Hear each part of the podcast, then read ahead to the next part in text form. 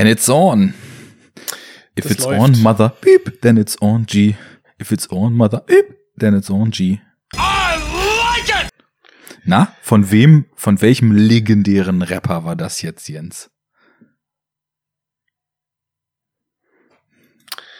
Das, ähm,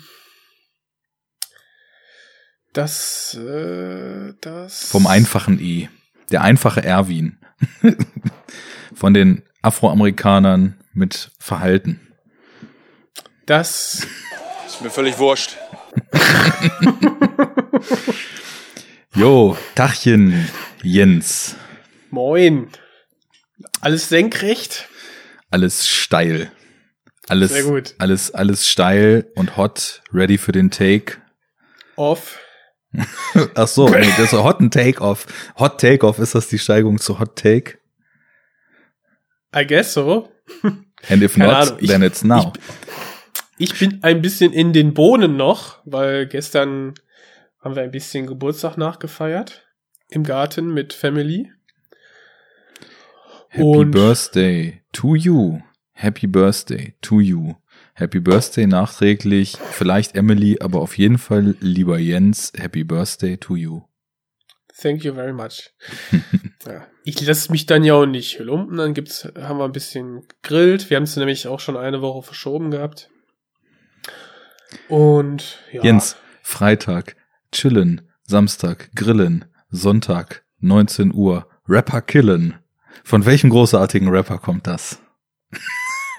Nur, dass ich aus chillen jetzt grillen gemacht habe, aber davon abgesehen. Äh, das, äh, das, Das kann ich nicht. Ich habe nur noch 40 Schachteln. gut. Ich, äh, äh, weißt du was? Hier ist das erste deutsche Fernsehen mit Enough talk.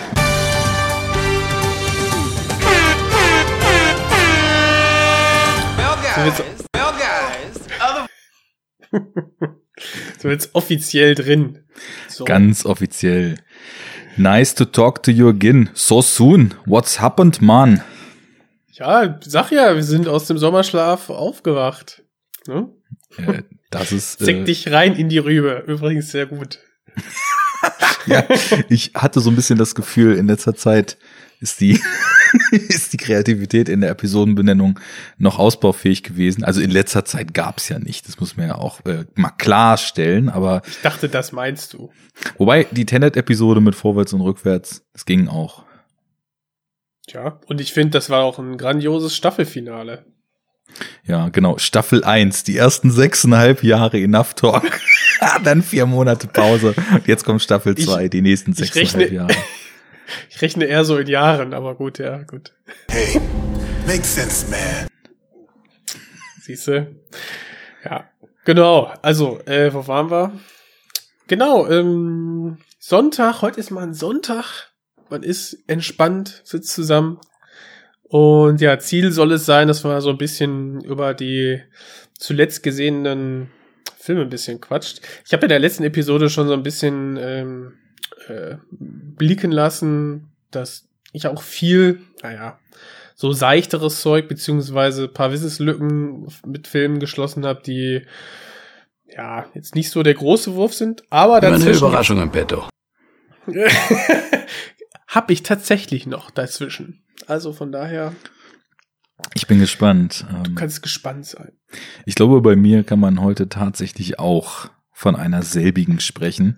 Ich weiß gar nicht, ob ich den Film Rounduppe, aber auf jeden Fall werde ich kundtun, dass ich gegen unsere Grundsätze verstoßen habe, dass ich von jetzt an, weil es gibt ja im Internet immer nur ganz oder gar nicht, schwarz oder weiß, hopp oder top. So. Und äh, dass ich natürlich mich jetzt als absoluter Meister der Doppelmoral dargestellt habe und nie wieder auch nur ein einziges glaubwürdiges Wort von mir geben kann. Weil so ist das ja heutzutage, wenn Menschen einen einzigen Fehltritt gemacht haben. Die sind äh, für ewig abgeschrieben. Also ich werde, ich werde gleich mal die Hosen runterlassen, was bei mir so fil filmtechnisch in den letzten Tagen geschaut wurde. Ja, einfach mal blank ziehen. Gott, wie blöd kann man sein? Aber ich scheiß drauf. Ich mach's einfach. Na gut, okay. Dann ähm, halte ich einfach mal das, ja, ich weiß nicht, das, äh, die Kultur hoch oder so. Wir hatten gerade im Vorgespräch äh, das Thema Letterboxd Loggen. Ähm, Ja. Und wie schwer es ist, teilweise sich wenige Stunden nach einem Film daran zu erinnern, dass man ihn ja noch loggen muss, weswegen du so ein bisschen durchscheinen liest, dein Letterbox-Log ist eventuell so eine Art Flickenteppich. Habe ich das richtig verstanden? Oder bist du jetzt Ja, wieder ja, auf ja. Stand? Nee, ich bin eigentlich relativ gut auf Stand, aber ich habe so pro Jahr wahrscheinlich so plus minus fünf Filme, ähm, die ich einfach vergesse zu loggen, die dann auch irgendwie unter, hinterm, unterm Tisch, ne, hinterm Tisch herunterfallen, weil ich und ich sag mal so, es, also einfacher kann man es einem Menschen ja nicht machen. Ich habe quasi einen Computer in der Hosentasche, mit dem ich telefonieren kann. Da ist eine App drauf, da, da kann ich draufklicken, ja. Ja. Und dann kann man da ruckzuck den Film loggen. Mache ich aber irgendwie nicht, weil ich blöd bin. Nein, weil, äh, weil man ist so Einsicht, ein. der erste Weg zur Besserung. Hey, fuck you too. Ähm, This is so fucked. man. Nee, es ist tatsächlich, ähm, Es ist ernst. Weil ich, ich, ich lass mich, ich, ich lasse den Film ja noch gerne so ein bisschen auf mich wirken. Oft gucke ich den äh, in der letzten Zeit habe ich kaum, also selten Filme alleine geguckt und dann spreche mal so ein bisschen drüber, bla bla bla und dann ja, noch mal eine Folge von irgendwas dazu oder so oder eben nicht. Und irgendwie dann in diesem in diesem Prozess verschiebe ich das dann einfach nach hinten und das wird dann einfach vergessen. So, und dann fällt mir das drei Tage, vier Tage später ein, ah, da war doch noch der eine Film. Welcher war das denn noch mal? Ja, und dann, dann muss ich da in meinen Gehirnwendungen kramen und äh, ja. Und so ist es auch diesmal, dass ich dann ja, einfach ähm, an einen Film denken musste, den ich ja gesehen habe, guck nach, wann das denn noch mal genau war, kann das dann eingrenzen und der taucht da nicht in der Liste auf. Ja, und dann muss ich den halt nachtragen. Ne? So einfach ist das. Also naja, die Lösung wäre so einfach äh, oder ist so einfach wie trivial, es einfach sofort zu loggen. Ähm, man kann ja nach, nachher die ganzen Tags dann nachtragen. Also es ist, es Ja. sollte, es ist so einfach. Disziplin, ne? Disziplin. Ähm, ja, deswegen, also ich, ich verstehe das total, was du meinst. Ich hatte das ja auch äh, eben schon gesagt. Mir geht es teilweise wirklich so, dass, ob selbst bei Filmen, die ich gut fand, dass das dann irgendwie relativ schnell wieder, also so zumindest was die ihm direkte Abrufbarkeit betrifft, komplett aus dem Kopf raus ist. Und ich dann irgendwie ähm, Tage später, genau wie du es gerade beschrieben hast, wenn ich Glück habe, so merke, ach, den hast du doch auch gesehen. Ah, welcher Tag war das denn jetzt? Shit.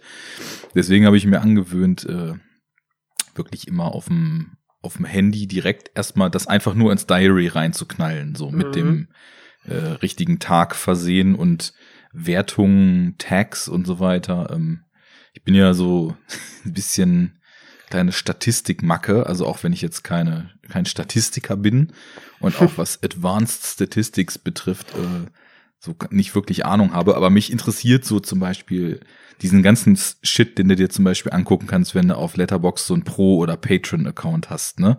Mhm. Aus welchen Ländern kommen die Filme, die man guckt? Wie viele von dem habe ich in dem Zeitraum gesehen? Was war mein Top-Filmland in diesem Jahr? Und das noch so ein bisschen, was weiß ich, weitergedacht auf so ein paar Aspekte, die bei Filmen irgendwie eine Rolle spielen, habe ich mir so einen, so einen kleinen Katalog an Specs, die ich dann immer in die Tags einfließen lasse. Wann ist der in Deutschland rausgekommen? Welches Jahrzehnt? Wie gesehen? In welcher Fassung gesehen? Also so, keine Ahnung, Blu-ray, Kino, Netflix, äh, OV, Omo, Synchro. Und dann aus welchem Land kommt der? Also so Hauptproduktionsland, ne? Da stehen ja dann, deswegen ist, finde ich zum Beispiel diese automatische Statistik auf Letterbox manchmal so ein bisschen verfälscht. Da stehen ja immer tausend Produktionsländer bei. Mhm. Ähm, und dann eben noch, ist es, ist es ein Blockbuster, Indie-Film, Arthouse-Film, äh, wie lang ist der? Da hast du dich ja gerade drüber amüsiert. Also, das ist Nee, hab's, ja, weil das, die Infos, die kriegt man ja alle ähm, in den ja, in, in den jeweiligen Infoseiten, Tabs äh, zu dem Film. Aber ich verstehe schon, dass es, oder dass du einige Infos so rausziehst, damit du einfach nur auf deinen Tag Genau, im Jahr genau. kannst du dann halt sehr schnell drauf zugreifen und sehr schnell filtern. Ne? Das ist der Das ist Punkt. schon eine, genau, interessante Statistik, die man sich dann selber macht, so. Genau, wenn wir jetzt zum Beispiel unseren Jahresrückblick wieder machen, ähm, dann ähm, kann ich zum Beispiel mich fragen, was war denn eigentlich der längste Film, den ich im Jahr gesehen habe? Und dann filter ich das Diary halt auf 2021 und dann sehe ich ja, welche Tags ich vergeben habe und dann kommen erstmal die Zahlen und da sehe ich dann, keine Ahnung, das Tag 240 bis 249 Minuten habe ich einmal vergeben und dann ist das Information ohne jeglichen Nutzen, aber ich freue mich trotzdem drüber. Und, genau. äh, einfach deswegen- für einen selbst. Genau. Naja, Also so Text vergebe ich halt auch relativ übersichtlich. Also klar, ne, Filterung nach Jahren, ähm, nach dem Ort, wo ich es gesehen habe, also Kino oder zu Hause und ja, im Prinzip dann Film, Filmstart, äh, Filmstart in Deutschland. Also ähm, für die Jahresliste, mhm. die wir dann machen. Äh, Ach übrigens, ne, wenn du dem guten Herrn gut. beziehungsweise seiner äh, Sophisticated Telegram Exchange Group ähm, ein Ja. bisschen Achtung schenkst, dann weißt du, die Uhr tickt, ne? ach so, September sind wir alle, alle tot. nur noch bis Mitte September Zeit. Also alle gechippten. Ja. Obacht, sage ich dazu. Eben. Obacht. Aber ich habe da ja, also das läuft doch dann über 5G. Und von daher sind wir da, glaube ich, Gut, da ganz ist Deutschland dann fein raus. Eben, also von daher. Naja. Das Aber als ich es gelesen habe, ich war schon schockiert und ich habe schon überlegt, ob was ich von meiner Bucket-List noch abarbeiten kann. And you got to understand that um, this is not easy for me. Aber wir wissen ja nicht, ähm, welches Jahr. Sprich, kann auch nächstes Jahr sein. Ja, ja, jetzt kommst du, systemkonformes Schlafschaf mit deiner linksgrün versifften Relativierung und das hier nicht mehr ernst zu nehmen. Schlimm. Schlimm ist das. Da soll man gewarnt das jetzt werden. polizeilich. Kommen Sie mit zur Polizei. Gut, leise. also um bei der Statistik zu bleiben, ähm, oder beziehungsweise um es, äh, um es abzuschließen. Ich sehe auf Letterboxd, wenn ich mir meine Year Stats 2021 angucke, ich bin im Sommerloch, ne? Ich habe auf jeden Fall im Winter und im Frühling mehr Filme geguckt als jetzt. Aber Average 16 per Month. Also immerhin jeden zweiten Tag ein Film. Ich glaube, für einen, äh, für einen durchschnittlichen Filmfreund in Lohn und Brot ist, ist das schon sehr ordentlich. ein ganz gutes Ergebnis. Aber natürlich, Ja. was mich immer ein bisschen ärgert, aber was sich irgendwie auch nicht vermeiden lässt, weil es einfach so fucking dominant und everywhere ist. Mein Top-Filmland ist mal wieder USA. Ähm, 51 Filme, 33 aus Deutschland auf Platz zwei und dann Japan Oh. 15. Ähm, Das war der Japanuary. ja, genau. Japanuary und Germanuary. Und der Ja. Canadiuary mit 13 Filmen hat auch ziemlich reingehauen. Oh, Ja, wie gesagt, Cronenberg-Lücken geschlossen und den vom Nachwuchs jetzt auch schon ein bisschen was geguckt. Naja, also ich finde das interessant, wie viel Watches, das wie mit viel dem Filmland, Rewatches das und ist ganz so. cool auf jeden Fall. Mein Top-Schauspieler dieses Jahr ist Benno Fürmann. Der Mann mit dem Todesblick. Okay, das kam unerwartet. Ja, na gut, äh, Draw mit Willem Dafoe und Esco Nikari. Ist das denn? Der spielt in den ganzen äh, Aki Kaurismäki Filmen mit. Und von dem habe ich, von denen habe ich auch mehrere gesehen dieses Jahr, deswegen. Okay. Naja, wollen wir vielleicht mal ein bisschen mehr konkret ins Detail gehen und nicht äh, unsere Ja. Hörerschaft hier mit äh, extrahierten Teilinformationen aus unserem Gesehenen langweilen oder anteasen, je nachdem, wie man das sehen möchte, sondern vielleicht mal stärker in die Richtung gehen. Was war es denn konkret? Wovon wollen wir der Hörerschaft berichten? Was ist erwähnenswert? Was müssen wir hypen? Wofür müssen wir warnen? Was ist die Neuerfindung des Rats? Was ist kalter Kaffee, der so kalt schmeckt, als ob er einmal durch die Kloake gepumpt wieder heraussprudelt und dann in Jens Diary landet? Lass es uns wissen. Your choice, your pick. So was landet natürlich nicht in meinem Diary. Das äh, werde ich natürlich vorher schon aussortieren. Ist doch klar. ähm, ja, äh, ich werde jetzt einfach mal diese äh, ganzen, äh, wie heißt Jack Ryan Filme einfach mal weglassen. Die interessiert halt echt keinen. Ähm, genau. Aber ich habe ähm, zum Beispiel einen Film gesehen, den ich dann direkt in einen Doppelpack äh, ziehen möchte, weil die strukturell sehr, sehr ähnlich sind. Das eine ist ähm, The Wolf's Call, das ist aus diesem Jahr oder beziehungsweise eigentlich Produktionsjahr wie 2019. Ähm, ist so, jetzt ist ein, ich glaube, französischer Film, unter anderem mit Oma Sai. Ähm, da geht es darum, dass wir quasi ähm, die französische U-Boot-Marine begleiten, die ja, umherfahren. Ein, ein, ein, ein, es geht sehr, also der Film geht quasi darum, Wolf's Call, damit wird wohl das aktive Sonar ähm, bezeichnet, irgendwie in diesem Navy-Slang. Habe ich jetzt, wusste ich vorher auch nicht. Auch schön. Und der, der Originaltitel Le Chant du Loup heißt in Deutschland The Wolf's Call Entscheidung ja, in der Tiefe. In der Tiefe, genau. So, die verfolgen nämlich jetzt da irgendwie ein ganz besonderes ähm, ehemaliges UdSSR-U-Boot, wovon eigentlich ausgegangen wurde, dass äh, es irgendwie verschrottet wurde, aber es hat wohl so einen, einen einzigartigen ähm, so Sonar ähm, Ausprägung, Sonarwelle, dass die dann relativ sicher sind, dass es dieses ist. Ähm, und so gefühlt ist das halt so ein Militär-Detective äh, Mashup so ein bisschen mit ähm, ja relativ konsequenten ähm, Erzählsträngen. Und was ich, was mir dann nachher aufgefallen ist, dass der eine sehr, sehr große Ähnlichkeit hat zu einem Film aus äh, den 60ern, und zwar 1964 Failsafe, beziehungsweise auf Deutsch Angriffsziel Moskau. Äh, das ist zur Zeit des, ja, im Prinzip Kalten Krieges. Und ähm, da ging es quasi darum, dass die ähm, USA mh, hm, so atomare ähm, Bomber in der Luft hat, die quasi auch dort dann immer schön nachgetankt werden, dass die sofort ein ein Erst- beziehungsweise ein ähm, Vergeltungsschlag, einen atomaren, dann durchführen können. Und da ist es so, dass die ähm, dann quasi auch in Moskau anfliegen.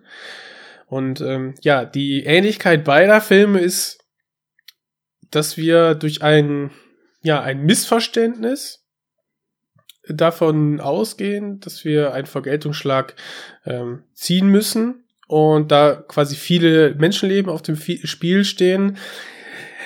Es die Menschen sich aber geschafft haben, aus welchen idiotischen Gründen auch immer.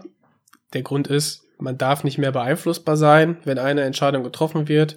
Man hat nämlich Angst davor, vor Sabotage, dass wir quasi durch äh, Spione oder wie auch immer, ähm, dass diese Angriffsbefehle wieder rückgängig gemacht werden. Und einmal gegeben, kann dieser Angriff nicht mehr quasi gestoppt werden. Das ist quasi so diese, ja, der, der, das Thema des Films. Und was bei dem einen der, der U-Boot-Thriller ist, ist hier bei Failsafe ein, im Prinzip ein, ein, ein Kammerspiel, ähm, gut, beim U-Boot eben auch, aber äh, quasi von verschiedenen Wallrooms einmal präsential und dann irgendwie von zwei, einmal eine äh, Militärbasis oder ich glaube, die beiden Räume waren es mehr oder weniger, wo sich dann in beiden Filmen darauf zuspitzt, kriegen wir quasi können wir diesen Befehl noch zurücknehmen? Oder müssen wir mit unserer Fehlentscheidung irgendwie leben? Also beides sehr militärkritisch, gerade der aus den, aus den 60er Jahren von Sidney Lumet. Mhm. Ähm, ah, das hättest du am kann ich- Anfang, hast du schon dazu gesagt? Ich glaube nicht, ne? nein, nein, nein, habe ich nicht. Das, der ist, Das ist- raised die stakes natürlich. Genau, und aber wenn ich erzähle, wer da alles mitspielt, Henry Fonda als Präsident, Walter Matthau spielt damit, also ganz, ganz Larry Hackman, also ganz viele klassische Hollywood-Gesichter. Mhm. also richtig, richtig spannend. Und ähm, ja, halt in dieser ja, ruhigen äh, Erzählweise. Und das hat mich so stark dann irgendwann erinnert bei, bei The Wolf's Call. Äh, ja, dass, ja, dass man das so irgendwie ganz. Also man, es gibt sehr, sehr viele Parallelen dazu. Also man könnte fast sagen, es ist quasi ein, ein Remake mit neuem Setting. Prinzip. Spannend. Also ich meine, Ja. auch der, auch der neue äh, ähm, Le Champ du Loup ist ja recht prominent besetzt, hatte ich jetzt eben im Hintergrund mal gesehen. Ja. Also Omar Sy. Ich weiß immer nicht so richtig, ob der auch richtig kann, weil der ist ja durch den ähm, prominenten äh, Ziemlich beste Freunde ist er bekannt. ja, geworden. genau, ziemlich beste Freunde. Le, Le Intouchable oder wie der im Original heißt, Mhm. ähm, ist der ja so ein bisschen auch so total zu so einem Comedy-Typecast. Und immer so die, also die, in den Jahren danach hatte ich das Gefühl, es gab ausschließlich Filme, in denen Oma Sai oder Sie, weiß ich nicht, ähm, Ja, in so ja Migranten ähm, untere Gesellschaftsklasse Background arbeitet sich irgendwie in so ein Milieu hoch, wo er dann so out of place wirkt, aber zeigt halt mit seiner äh, locker flockigen äh, lass fünfe gerade sein Art den Stock im arschigen Spießern da oben, dass man irgendwie auch ein bisschen lockerer leben kann, Comedy so besetzt wurde. Da gab es irgendwie ganz fürchterliche Filme und ich habe auch ganz schnell irgendwie vollständig das Interesse verloren an dem, was er so gemacht hat. Ich Dann weiß halt nicht, was Lupin der so an. schauspielerisch abrufen kann, auch so in dramatischeren Rollen, sage ich mal. also ich fand jetzt den zuletzt Lupin, die Serie, die, da fand ich den ganz stark eigentlich. Wobei Ist das er auch. ähm, diese Meisterdieb-Geschichte, die Ja. auch Miyazaki in seiner Prä-Ghibli-Zeit in als Anime mal gemacht hat? Mhm, genau. Cool. Also im Prinzip basiert das auf dem gleichen äh, Romanhelden. Okay. Mhm. Genau. Und das ist jetzt Lupin. Er ähm, wird, also stellt dort auch ein, ein Meister ähm, quasi dar, der sich an Lupin und an, an die Werke so anlehnt und ähm, so quasi seine ja, seine Aktion dann aufbaut. Mhm. Aber er ist da auch, wie du schon sagtest, so ähm, eben auch dieser lockere, verschmitzte Typ. Ne? So seine, seine Paraderolle spielt er da auch, aber eben nicht nur. Ähm, ja, aber generell sehr kurzweilig und ähm, ne, ne, ne, ja, lustige, spannende Serie. Okay. Und hier? Ist seine Rolle relativ klein. Also die, ich würde sagen, die Hauptrolle hat so und jetzt François Civil. Mhm. Und Omar Sy ist dort ein, ja, prominente Nebenrolle, so, die, ja, ein bisschen, bisschen ernster ist jetzt vielleicht als äh, in Lupin, aber trotzdem immer noch der, der Lebemann, ne? Den kann man da halt immer noch, kann man da immer noch rauslesen. Also, ja. Ich würde den auch doch mal gerne in einer sehr, sehr ernsten Rolle mal sehen muss ich sagen. Aber ich finde ihn einfach grundsympathisch. Also der Typ ist einfach, der hat ein Lächeln, ey, da geht dir das Herz auf, so und das ist schon. Ja, an Charisma mangelt es dem Ja. auf keinen Fall. Gerade Wahnsinn. deswegen fand ich es total schade, dass er in so meistens sehr, sehr flachen und relativ albernen, äh, ich nenne es jetzt einfach mal wahlweise Rassismus oder äh, Schichten-Comedies verbrannt wurde, so in dieser Mm, Post ziemlich beste Freunde Zeit. ja, also ich, ich werde ich werd immer wieder mal Filme mit ihm sehen. Vielleicht ist da dann irgendwann mal einer dabei, wo er mehr zeigt oder Mhm. zeigt, dass er mehr kann Okay. oder so. Ja, was ich jetzt noch gesehen hatte, dass ja auch ähm, dann eben auch noch weitere Namen, die einem so, wenn man ein bisschen im europäischen Kino der letzten 20 Jahre äh, sich äh, vergnügt hat, dann auch ins Auge springen könnten. Zum einen spielt ja Mathieu Kassowitz mit, der ja genau. als Regisseur unter anderem für Hass, La Haine Ja. und Ja. die purpurnen Flüsse verantwortlich ist. Ähm, und auch einige Acting-Credits hat so in der, in der Vergangenheit, den ich auch Mhm. ähm, so als Schauspieler, naja, sag ich mal, nicht, nicht aktiv so als wow, der, der rockt irgendwie so wahrgenommen habe, aber der zumindest irgendwie immer mal wieder so ins, ins Auge gefallen ist. Und ähm, dann ist mir, also erstmal das Paula Bär ist ja auch noch Paula dabei. Bär, halt auch eine kleine Rolle, genau. Die spielt ja auch irgendwie generell tri- oder quadlingual.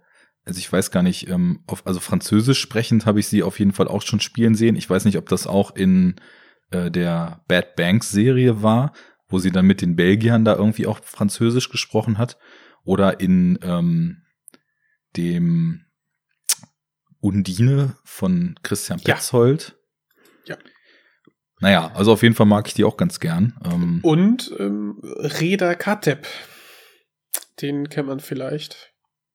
Halt so ein, auf jeden Fall ein französischer Schauspieler, den man ähm, auf jeden Fall vom Gesicht her kennt, würde ich sagen. Stimmt, sehe ich auch gerade, also auch schon, auch schon mehrfach gesehen. Äh, Und wer mir jetzt auch noch ins Auge fiel, das ist vielleicht, also gerade so uns hier vielleicht in unserem Filmkosmos noch nicht ganz so bekannt, aber da würde ich nämlich auch gleich nochmal eine Empfehlung rausballern. Und zwar ist das äh, Damien Bonnard, der in ähm, dem letztjährigen äh, Les Miserables mitgespielt hat, der ja in dem Sinne mit dem Musical Les Miserables überhaupt nichts, Nichts zu tun hat, außer dass genau. eben er, also es ist halt so ein Training Day-mäßiger ähm, Cop-Thriller, würde ich schon sagen, der in einem Pariser Banlieue spielt. Ja, Ähm, den kann auch- man gerade aktuell, glaube ich, auch streamen. Stimmt, Dicke der- Empfehlung. Der ist auch auf Prime so gedroppt. gut. Ja, Ja, das ist ein richtig spannender Film. definitiv. Ähm, ist ja, geht ja halt voll so um diese eben auch so Klassenunterschiede und eben so die sozialen Spannungen in diesen Banlieues und du hast halt eben so zwei moralisch wirklich vollkommen verkommene Cops, die so den Job schon ewig machen und denen alles scheißegal ist und die auch nur versuchen, ihren eigenen Vorteil rauszuziehen, brutal Ach, sind, menschenverachtend sind, Ja. arrogant Und er war sind. der, der jetzt frisch da reinkam, ne? Ja, das? ja, genau. Ja, genau. Ähm, Ja, und der eben noch sein, so aus der Kleinstadt versetzt in den, in den Hexenkessel und äh, dann eben noch so seine Moral nicht aufgeben will. Das, Genau. also ich finde, das ist so ein richtig fiebriger, pulsierender Film. Der hat mich ziemlich mitgerissen, muss ich sagen. super Ähm, spannend. Und ähm, ja, im Prinzip, äh, so im ersten Drittel, finde ich, werden die ganzen ähm, Charaktere super, super eingefangen. Ne? Also du, die, die ja, moralischen Grenzgänger-Cops, ähm, die ja dann, wie soll ich sagen, die, die Jugend, die so ein bisschen vom ähm, aus dem sozialen Netz rausgefallen ist, die vom System benachteiligt sind, ähm, die Migranten, die da alle in ihren in ihren Vierteln hocken und den dem Polizisten sehr ja misstrauisch gegenüberstehen. Und dann hast du halt eine Situation, ähm, die ja in der, in der war das nicht, dass da einer äh, erschossen wird und dass das durch einen, eine Drohne quasi aufgezeichnet wird. Und dann ergibt sich ein Katz-und-Maus-Spiel, dass die Polizei versucht, dieses Videomaterial zu bekommen, weil sonst ähm, quasi die, die Situation in Paris explodieren würde. Genauso wie bei Hass damals, wie Lion. Und ähm, Dann gibt Wie es da Les diese- Volcans diese- de Bonlieu. wie, wie da diese, ja, aufkeimende Revolte da dargestellt ist mit dem Jugendlichen, die dann vor der Polizei fliehen. Ja, richtig energetisch eingefangen, ganz toll. Und so das, da gibt's ja quasi das Finale ist gefilmt in einem Treppenhaus und das fand ich visuell so, so gut. Ja. Treppenhaus-Action-Szenen sind sowieso oft richtig gut. Also da würde ich äh, speziell mal Atomic Blonde und die, äh, ich glaube, war das in der ersten oder zweiten Staffel Daredevil, ähm, das, das mal so positiv nennen, ähm, was da so auch teilweise aus den US-Produktionen so kommt und äh, was aus Asien an Treppenhaus-Action-Szenen so kommt, das ist, glaube ich, da, so viel Hände hat man nicht, um das aufzählen zu können. Aber ich finde, diese Enge ist halt immer, hat immer gleich was sehr Beklemmendes und dadurch, dass der Raum so limitiert ist, ja. kannst du halt echt geilen Scheiß machen bei solchen Szenen. Jeder kennt einen Treppenraum, du musst es nicht erklären, das Setting, und dann geht's ab. Ja. so ist es. ja, genau. Also diese, dieses, ähm, ja, wenn man, also dieser The Wolf's Call, der wurde wirklich in der letzten Zeit so ein bisschen aktiv beworben. Der lief dann ja auch im, im Free TV. Und ähm, vielleicht gibt's den auf der ein oder anderen Mediathek-Seite noch.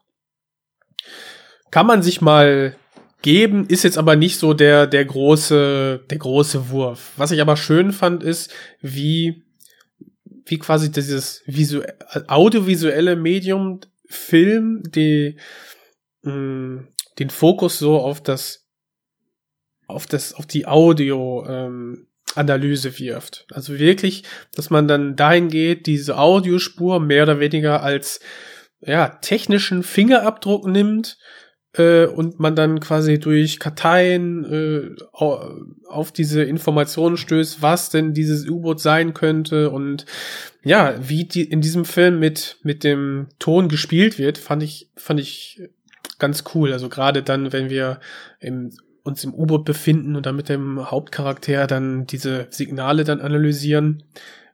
Wie, ist schon cool wie viel gemacht. befinden wir uns denn im U-Boot? Weil da habe ich gerade mal so drüber nachgedacht, dass so das Subgenre des U-Boot-Thrillers ja irgendwie auch so eine Art von Film ist, die so quantitativ wirklich nur so in, in ganz kleiner Anzahl, aber so kontinuierlich echt so, seit es da im Kalten Krieg mal diesen Boost gab und wir dann äh, von Alarm, also vielleicht ist das auch schon Post-Kalter Krieg, ich habe die Daten jetzt nicht alle im Kopf, aber dann von Alarmstufe Rot äh, bis Jagd auf Roter Oktober und so weiter mhm. wirklich so die ganzen legendären U-Boot-Thriller bekommen haben. Mhm. Und seitdem kommt ja immer mal wieder irgendwie was, was so mit, mit U-Boot-Stuff zu tun hat. In den letzten Jahren fällt mir da zum Beispiel Black Sea ein.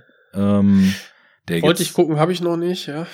War auch nicht so der riesengroße Wurf, mhm. also ist halt irgendwie an sich ganz cool besetzt, ähm, aber er bedient halt vor allem U-Boot-Tropes, aber manche Leute haben ja auch so einen richtigen Softspot für diese U-Boot-Thriller. Deswegen die Frage, wie viel, wie viel U-Boot ist denn in Wolf's Call und U-Boot? Ich kann den, ich kann den Softspot sehr gut verstehen. Ich, das, ich mag es eigentlich auch immer. Ähm, genauso wie Zeitreisefilme, auch erstmal ein Stein im Brett, ne? Definitiv. ähm, von daher, ja, man kann so sagen, also maximal 50 Prozent, weil wir bewegen uns ähm, so zwischen, also es gibt quasi zwei Einsätze, die im U-Boot stattfinden, aber wir sind auch sehr viel in ähm, den, ja, dem Hauptquartier der Marine, so am Hafen, be befinden uns da auch in, in Innenräumen quasi an, an Land. Und da wird auch hin und her geschnitten. Also wir sind nicht ausschließlich äh, in der sehr beengten Atmosphäre des, des U-Boots. Also mhm. wenn man, das ist jetzt nicht vergleichbar mit Jagd auf Roter Oktober oder das Boot oder so. Okay, also so dieser klaustrophobische Aspekt und ähm, den gibt es so, auch so, natürlich, aber nur punktuell. Also es geht wirklich hier um diese, um diese mh, hm, ja, Zwickmühle, um das Dilemma, dass man ähm, ein ein Befehl befolgen muss, beziehungsweise der, der ausgesprochen wurde, den man nicht mehr zurücknehmen kann. Ja, okay. So, und was das für Folgen sind. Und dadurch hast du quasi meiner Meinung nach unterschwellig immer so dieses, ähm, das Verhandeln der, der Militärkritik, ähm, ja, man braucht die vielleicht zur Abschreckung, aber man sollte vielleicht das grundlegend nochmal überdenken, ob das wirklich so sinnvoll ist, alles, was man, was wir für militärische Regeln haben. Also würdest du schon sagen, dass auch diese Militärkritik und diese moralischen Implikationen des Ganzen und auch die Tragweite solcher Entscheidungen äh, dort thematisiert werden? So diese, ja, ja, mhm. das, das, darum geht's in dem Film, ähm, gut, also maßgeblich, was aber dadurch, dass wir eben noch so ein bisschen diese äh, anbandelnde Beziehung mit Paula Beer und so ein bisschen dieses Herausfinden, also diese, diese Detektivarbeit in den Archiven und ähm, so diese Sonar-Technik, die da dargestellt wird. Das spielt alles so miteinander, äh, bildet alles zusammen diesen Film und das hast du im Vergleich zu Failsafe, also Angriffsziel Moskau. Da ist es, in dem Film von Sidney Lumet ist es viel, viel kondensierter auf dieses eine Thema. Wir haben jetzt diese Bomber, die haben äh, Moskau im Visier und dann haben wir jetzt Panik, weil man, weil jetzt quasi es diesen heißen Draht gibt. Ähm, Washington spricht mit Moskau, es, es werden ja Absprachen getroffen, es wird verhandelt, äh, es wird äh, in Frage gestellt, ob die Präsidenten beide die Wahrheit sagen und und und. Ähm, da geht es eigentlich nur um diesen diesen einen Punkt. Wir haben das Militär, wir haben eine, eine starke nukleare Waffe, die, mit der wir nicht umgehen können. Die, die Verantwortung, die einzelne Menschen hier haben, ist eigentlich zu groß in ihrer Tragweite. Der rote Knopf. Are the explosives really necessary here? Ja. Und ähm, ja, das ist äh, The Wolf's Call ist das ist die gleiche Thematik in einem bunteren Gewand, weniger ähm, konzentriert auf, auf diese ja Militär Thematik. Also, oder diese, Aber ist ja trotzdem spannend. Also ich ja. finde das Thema super spannend, weil ich meine, man wird so generell, ne, wir haben ja letztes Mal viel über die Arbeitswelt gesprochen und äh, so Entscheidungen zu treffen, generell so ist ja schon, wird man ja drauf gedrillt, rational, faktenbasiert, risikobewertet und so weiter, ne?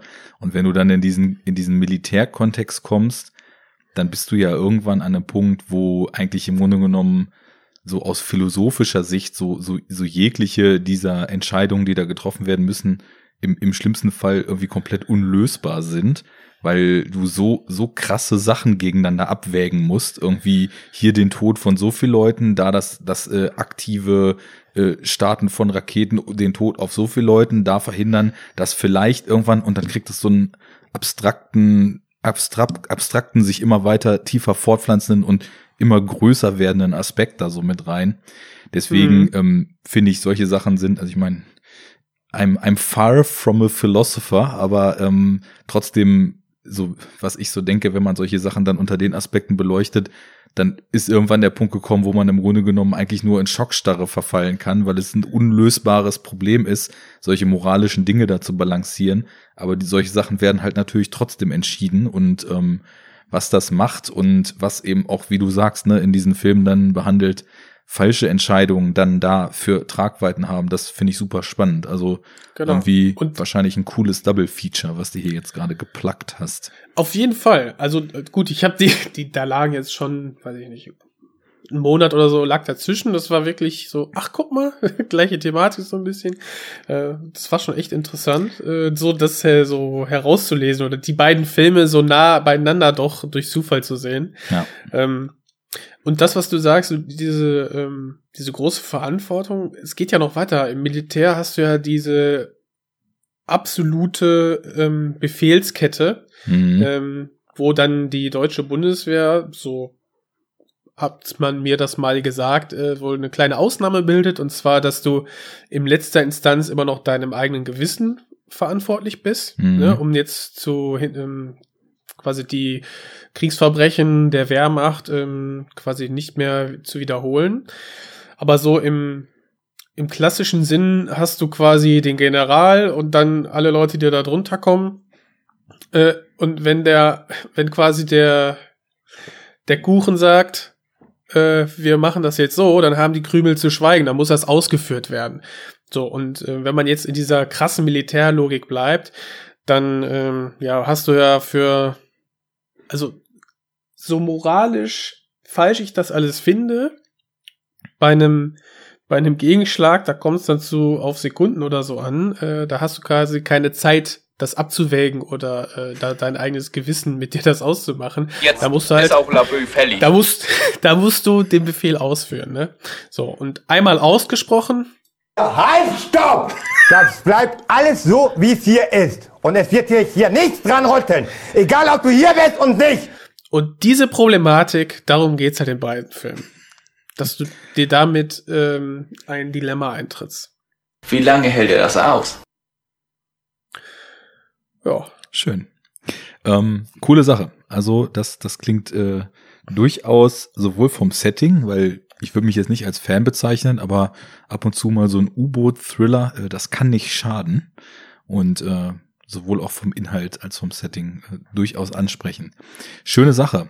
Ähm, das waren also A Wolf's Call und der deutlich ältere Angriffsziel Ziel Moskau, Moskau, ja. aka Failsafe. also Angriffsziel Moskau für Failsafe ist auch fast so geil wie 10.000 PS Vollgasrausch im Grenzbereich. Aber nur fast. ähm, gut, jetzt habe ich mich gefragt, worüber ich denn hier mal referieren könnte. Ähm, ich habe relativ viel re-gewatcht diesen Monat bis jetzt.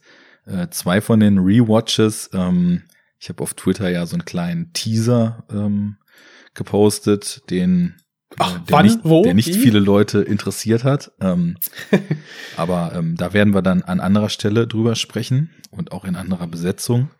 Ähm, nur so viel sei vorweggenommen. Zwei Rewatches, die ich jede Woche wieder rewatchen würde. Ähm, Ah ja, ja, okay. ja, dann ähm, habe ich einen sehr seltsamen B-Movie gesehen mit, äh, ja, jetzt hilf mir mal auf die Sprünge. Chloe Grace Moretz. Moretz. Chloé Grace Moret. Wie, wie sprechen wir, wir waren bei französischen Filmen, diese Frau aus? Sag es Moretz. I don't know. es gibt doch diese Internetseite, wo man ähm, Namen sich vorlesen lassen kann, ne? Ja. Tja. Wenn ich jetzt noch wüsste, wie die Nicht heißt. vorbereitet. Vielleicht kann man sich ja der Frage ähm, darüber nähern, dass man einfach mal googelt, wo sie geboren ist. Okay, in Atlanta. ATL, Motherfucker. Ähm, und Leben und Karriere. Tochter eines Schönheitschirurgen und einer Krankenschwester. Mit vier älteren Brüdern in Georgia aufgewachsen. 2001 Schauspielschule NYC. Also Frankreich sehe ich jetzt hier nicht. Also ist sie trotzdem zwei Punkten überm E jetzt für uns Chloe Grace Moretz. Ja, würde ich sagen. Ja. Also ich habe einen äh, sehr seltsamen B-Movie äh, von einer neuseeländischen Regisseurin gesehen. Der hieß Shadow in the Cloud.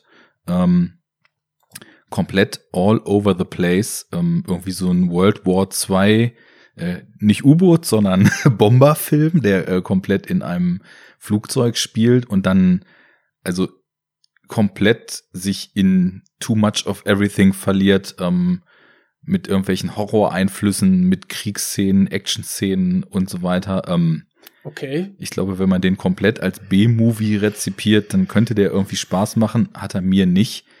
Ich weiß nicht, ob ähm, das sich so lohnt, da so drüber zu sprechen.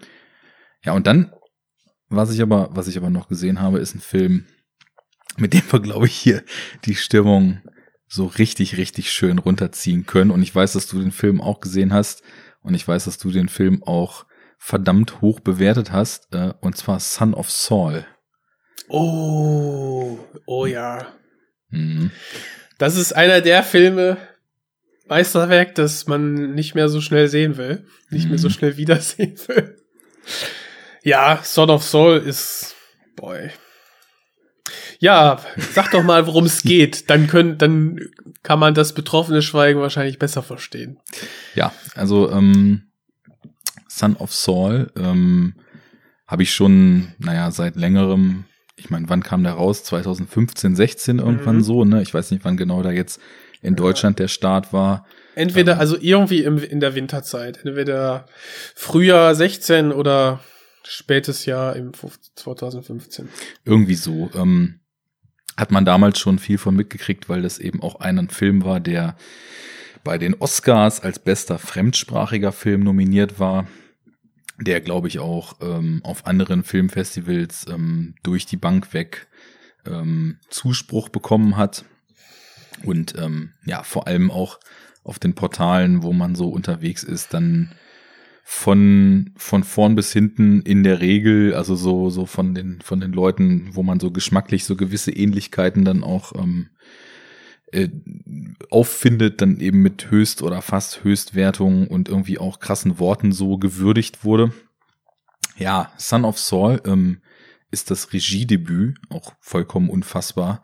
Ähm, Unfassbar. Ja. Von dem ungarischen Regisseur Laszlo Nemes oder Nemes. Ich weiß nicht, ob man das S im Ungarischen immer so wie bei Budapest ausspricht. Ähm, das können andere besser einschätzen.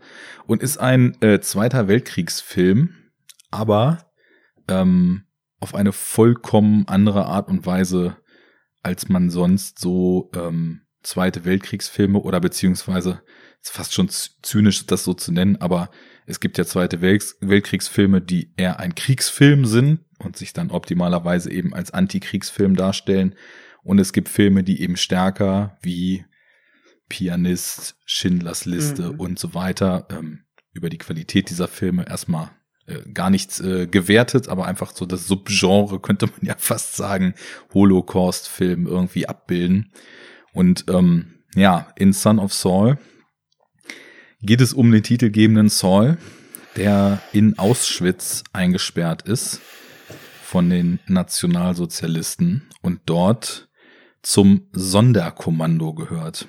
Und das Sonderkommando, für diejenigen, die noch nicht gehört haben, was das ist, ist äh, eine Gruppierung von Häftlichen, Häftlingen, die in, in Schichten, ähm, ja, im Endeffekt diese, diese unaussprechlichen und überhaupt nicht in Worte zu fassenden Verbrechen und Gräueltaten der Nazis ja gezwungen sind ja zu unterstützen, durchzuführen und vor allem danach wieder aufzuräumen. Also genau, also die gehörten halt zu diesem zu diesem Vernichtungsapparat. Genau. Ähm, die, die ausführende Kraft, weil irgendwie das wurde ja dann relativ schnell wurde ja klar, dass die Deutschen ähm, da, dass die da auch daran zugrunde gehen und deswegen haben die dann andere Häftlinge dazu ja. gezwungen, ihre Mithäftlinge umzubringen. Was also in all, in all den, den wirklich unbegreiflichen Dingen, die damals passiert sind, nochmal so eine, so eine zusätzliche Ebene des, der Monstrosität ist, die man irgendwie echt gar nicht so wirklich in Worte fassen kann. Dass also die Leute, die um umgebracht zu werden, in diese Lager verschifft werden, erstmal noch so ein paar Monate und das war dann, glaube ich, so das längste, paar Wochen, paar Monate ähm, bei dem, bei dem massenhaften Mord an, an weiteren Menschen irgendwie gleichen Hintergrundes mithelfen mussten, bevor sie dann auch, um irgendwie zu verhindern, zu verhindern, dass irgendwelche Bindungen sich zwischen den Häftlingen und den Wärtern und so weiter dann entwickeln oder äh, ähnliches dann eben auch umgebracht wurden. Naja, und in diesem Film, ähm, dessen Form auch super interessant ist, da können wir gleich mal drüber sprechen, äh, stellt sich das eben so dar, dass wir eben Saul kennenlernen, wie er gerade wieder eine Zugladung ähm, gefangen genommene Menschen mit ihrem Hab und Gut dann in die Räumlichkeiten leitet, wo dann eben die Gasduschen waren. Mhm. Ähm, dort wird ihnen noch nett zugeredet, ja, hier erstmal waschen, ne, dann gibt's was zu essen. Dann die Leute in die, in die Gaskabinen pfercht mit seinen mit seinen ja mit mit äh, Ab Abkommandierten zum Sonderkommando sich gegen die Türen stemmt, weil natürlich drin dann Panik ausbricht und die Leute noch versuchen da auszubrechen. Äh, während das Ganze läuft, schon äh, durch Hab und Gut gegangen wird und Wertsachen äh, dann eben noch an sich genommen werden ähm, und von den Nazis dann ja eben benutzt zum zur eigenen Bereicherung. Und danach geht's halt darum, diese Hunderten, Tausenden und Abertausenden von Leichen, die dort entstanden sind, daraus zu schaffen, zu verbrennen und dann eben auch die Asche loszuwerden, die dabei entstanden ist. Ja, und also erstmal, ähm, es ist, es sind immer so zwei Paar Schuhe, so, ne? Ich meine, wir so mit, mit unserer heutigen Aufgeklärtheit über die Zeit, ähm, da, das ist vollkommen klar, dass, dass jeder normal denkende Mensch irgendwie sich absolut sicher ist, das ist eins der größten Verbrechen der Menschheit, die jemals passiert sind. Das ist vollkommen, vollkommen abseits von jeglichem, was irgendwie Menschlichkeit jemals ausgemacht hat. Das ist einfach vollkommen unvorstellbar und nicht in Worte zu fassen. Aber es ist halt immer irgendwie abstrakt und je größer diese Zahlen werden, umso abstrakter wird das, ne? Die Nazis haben so und so viel Millionen Menschen umgebracht. Wenn man dann mal versucht, sich sowas so zu verbildlichen, so allein das, was hier in Deutschland in Konzentrationslagern an, an Menge von Menschen getötet wurde, wäre ja, halt irgendwie Europa, zweieinhalb also Mal Berlin einfach komplett ja. menschenleer zu machen und sowas. Das sind so das sind so Dinge, die, die einem diese Größe ähm, schon so, also irgendwie ist es, ist es nicht greifbar, aber man, man nähert sich so einer Greifbarkeit. Aber was dabei, glaube ich, manchmal so ein bisschen flöten geht, ist, dass jeder einzelne von diesen Abermillionen von Menschen, die da ermordet wurden und äh, jeder einzelne von diesen Existenzen, die da ausgerottet und zerstört wurden, halt ein Mensch wie du und ich war. Und da setzt Son of Saul irgendwie an und findet irgendwie so eine total, total runtergebrochene, super subjektive und super stark auf das eine Individuum fokussierte Art, die sich dieser Thematik zu nähern. Und das, das ist, ähm, ja. ja. Das ist so stark äh, ausgeführt, ähm, weil man muss sagen, dass dieser, die Thematik die ist ja schon grausam. Das ist einfach ein mit das Grausamste, was du wahrscheinlich irgendwie auf Film bannen kannst. Ähm, was der Film halt macht, ist, das kennt man so ein bisschen aus äh, der Videospielwelt, dass du diese Over-Shoulder-Perspektive hast. Oder Third Person. Und wir begleiten ähm, Saul ja in diesem ist das ein Tag, in ungefähr, glaube ich, 24 Stunden, 24 Stunden, in dem, ja. in diesem KZ, wie er sein, sein Alltag da bestreitet. Und wir sehen aus der Peripherie das Grauen. Das mhm. ist oft nicht im Fokus, aber durch das Wissen, was wir haben, was, was gesellschaftlich äh, vorhanden ist, wissen wir genau, was da stattfindet.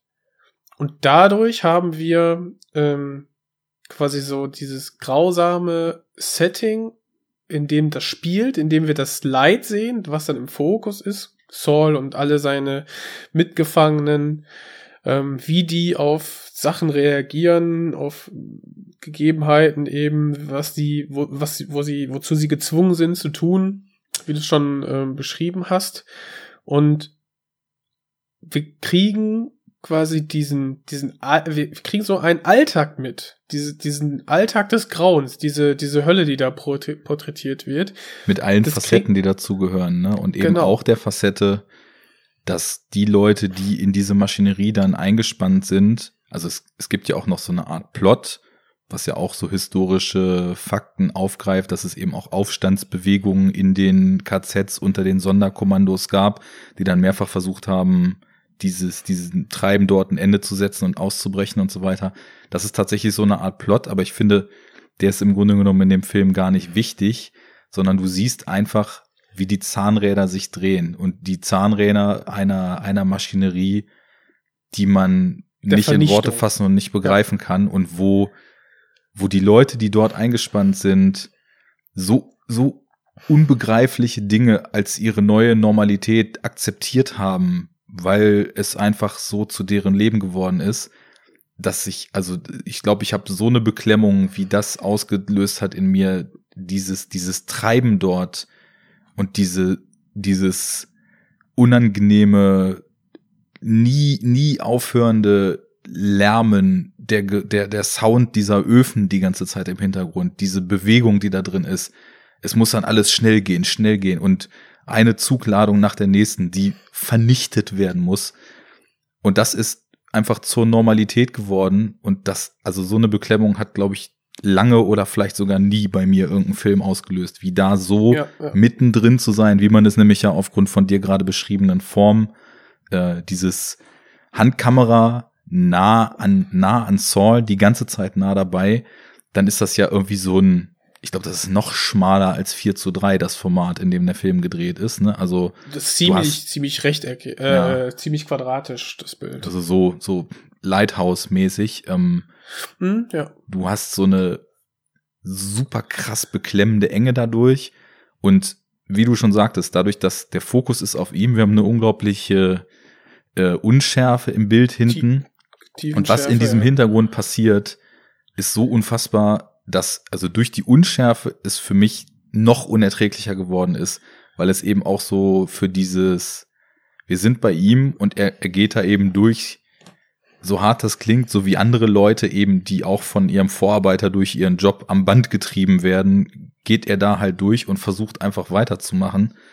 Und im Hintergrund passieren diese Dinge. Es werden irgendwie im Minutentakt hunderte von Menschen umgebracht. Ähm, und wie, ja, einfach, es hat ja nichts Menschliches mehr. Es wird wie, wie Stücke Fleisch dort rausgezogen, ja, geerntet, alles was geht, Goldzähne, Hab und Gut äh, weiterverwertet und dann irgendwie verbrannt und die Öfen packen das Volumen nicht mehr.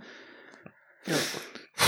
Das ist also man, man kann sicherlich die Frage stellen, was glaube ich auch viele Leute getan haben, ob so ein so ein 100 Prozent auf auf wie so ein mittendrin sein und nachfühlen dieser ganzen Geschichte getrimmter Film äh, nicht vielleicht eine, die falsche oder eine Art ist, in der man sich dem nicht nähern sollte, aber ich habe das so vereinzelt mal als Kritiken dazu gelesen. Ja, lass mal darüber diskutieren, weil das habe ich nämlich auch gesehen. Ihm wurde auch vorgeworfen, dass er so diese mh, hm, eine, eine Horrorachterbahn sei.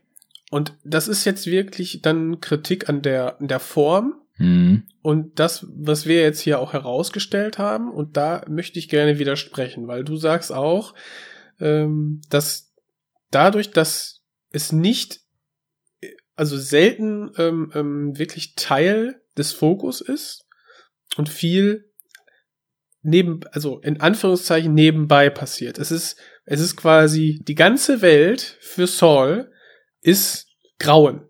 Mhm. Und Absolutes ist, Grauen. Es, Genau, es ist unvorstellbar. Und wir haben das quasi in dieser äh, tiefen Unschärfe, findet das meiste statt, sagen wir mal 95 Prozent. Und dadurch hast, was du gesagt hast, ist, dir kam es noch schlimmer vor, weil mit deinem Vorwissen füllst du die Lücken, die du nicht siehst. Mhm. Und wir haben die Soundkulisse, die sehr explizit ist. Und ich finde, dadurch schafft er einen Kunstgriff, und zwar, dass er das Grauen, das, das Grauen ist nicht Selbstzweck, das ist nämlich seine Welt. Und es wird nicht ausgestellt. Diesen Vorwurf dieser, ähm, dieser grauen Achterbahn ist unhaltbar, meiner Meinung nach, weil es nicht Selbstzweck ist. Ja. Es wird dadurch, dass wir hier diese Welt, wir sind unmittelbar da drin.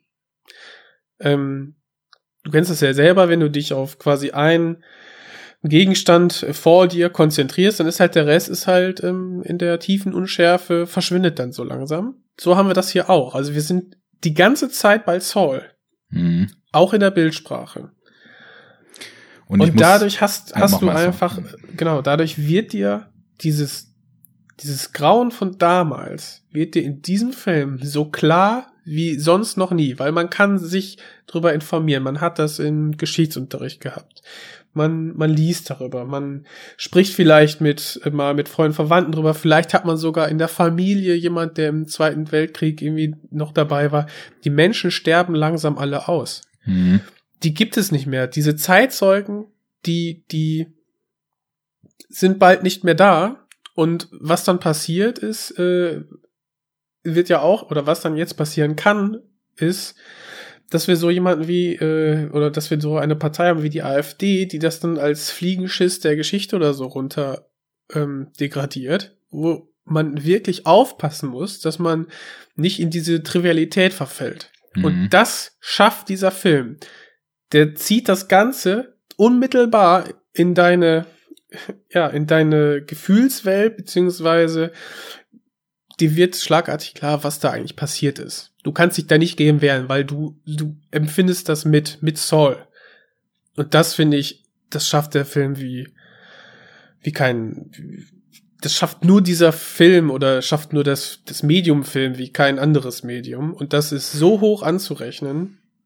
Ja, absolut. Ich, also wundervolles Plädoyer. Ähm, hätte ich natürlich nicht so adäquat wie du, aber inhaltlich äh, genauso, genauso äh, auch formuliert. Und ich muss dann tatsächlich sagen, ähm, ich weiß nicht, ob dann so diese Kritik vielleicht von den Leuten kommt, die sagen, ja, Schinders, Schinders Liste macht's doch richtig oder so.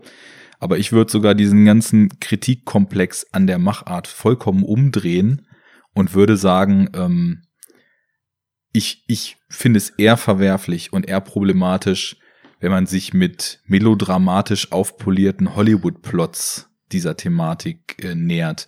Weil was, was Son of Saul auf jeden Fall ist, ist roh und ungefiltert und ungeschönt. Ähm, natürlich ist der Film handwerklich brillant und ähm, wir sind irgendwie durch Filmemacher wie, keine Ahnung, Steven Soderbergh und so weiter drauf gedrillt, dass Tiefenschärfe ja immer gleich stylisch bedeutet, ne?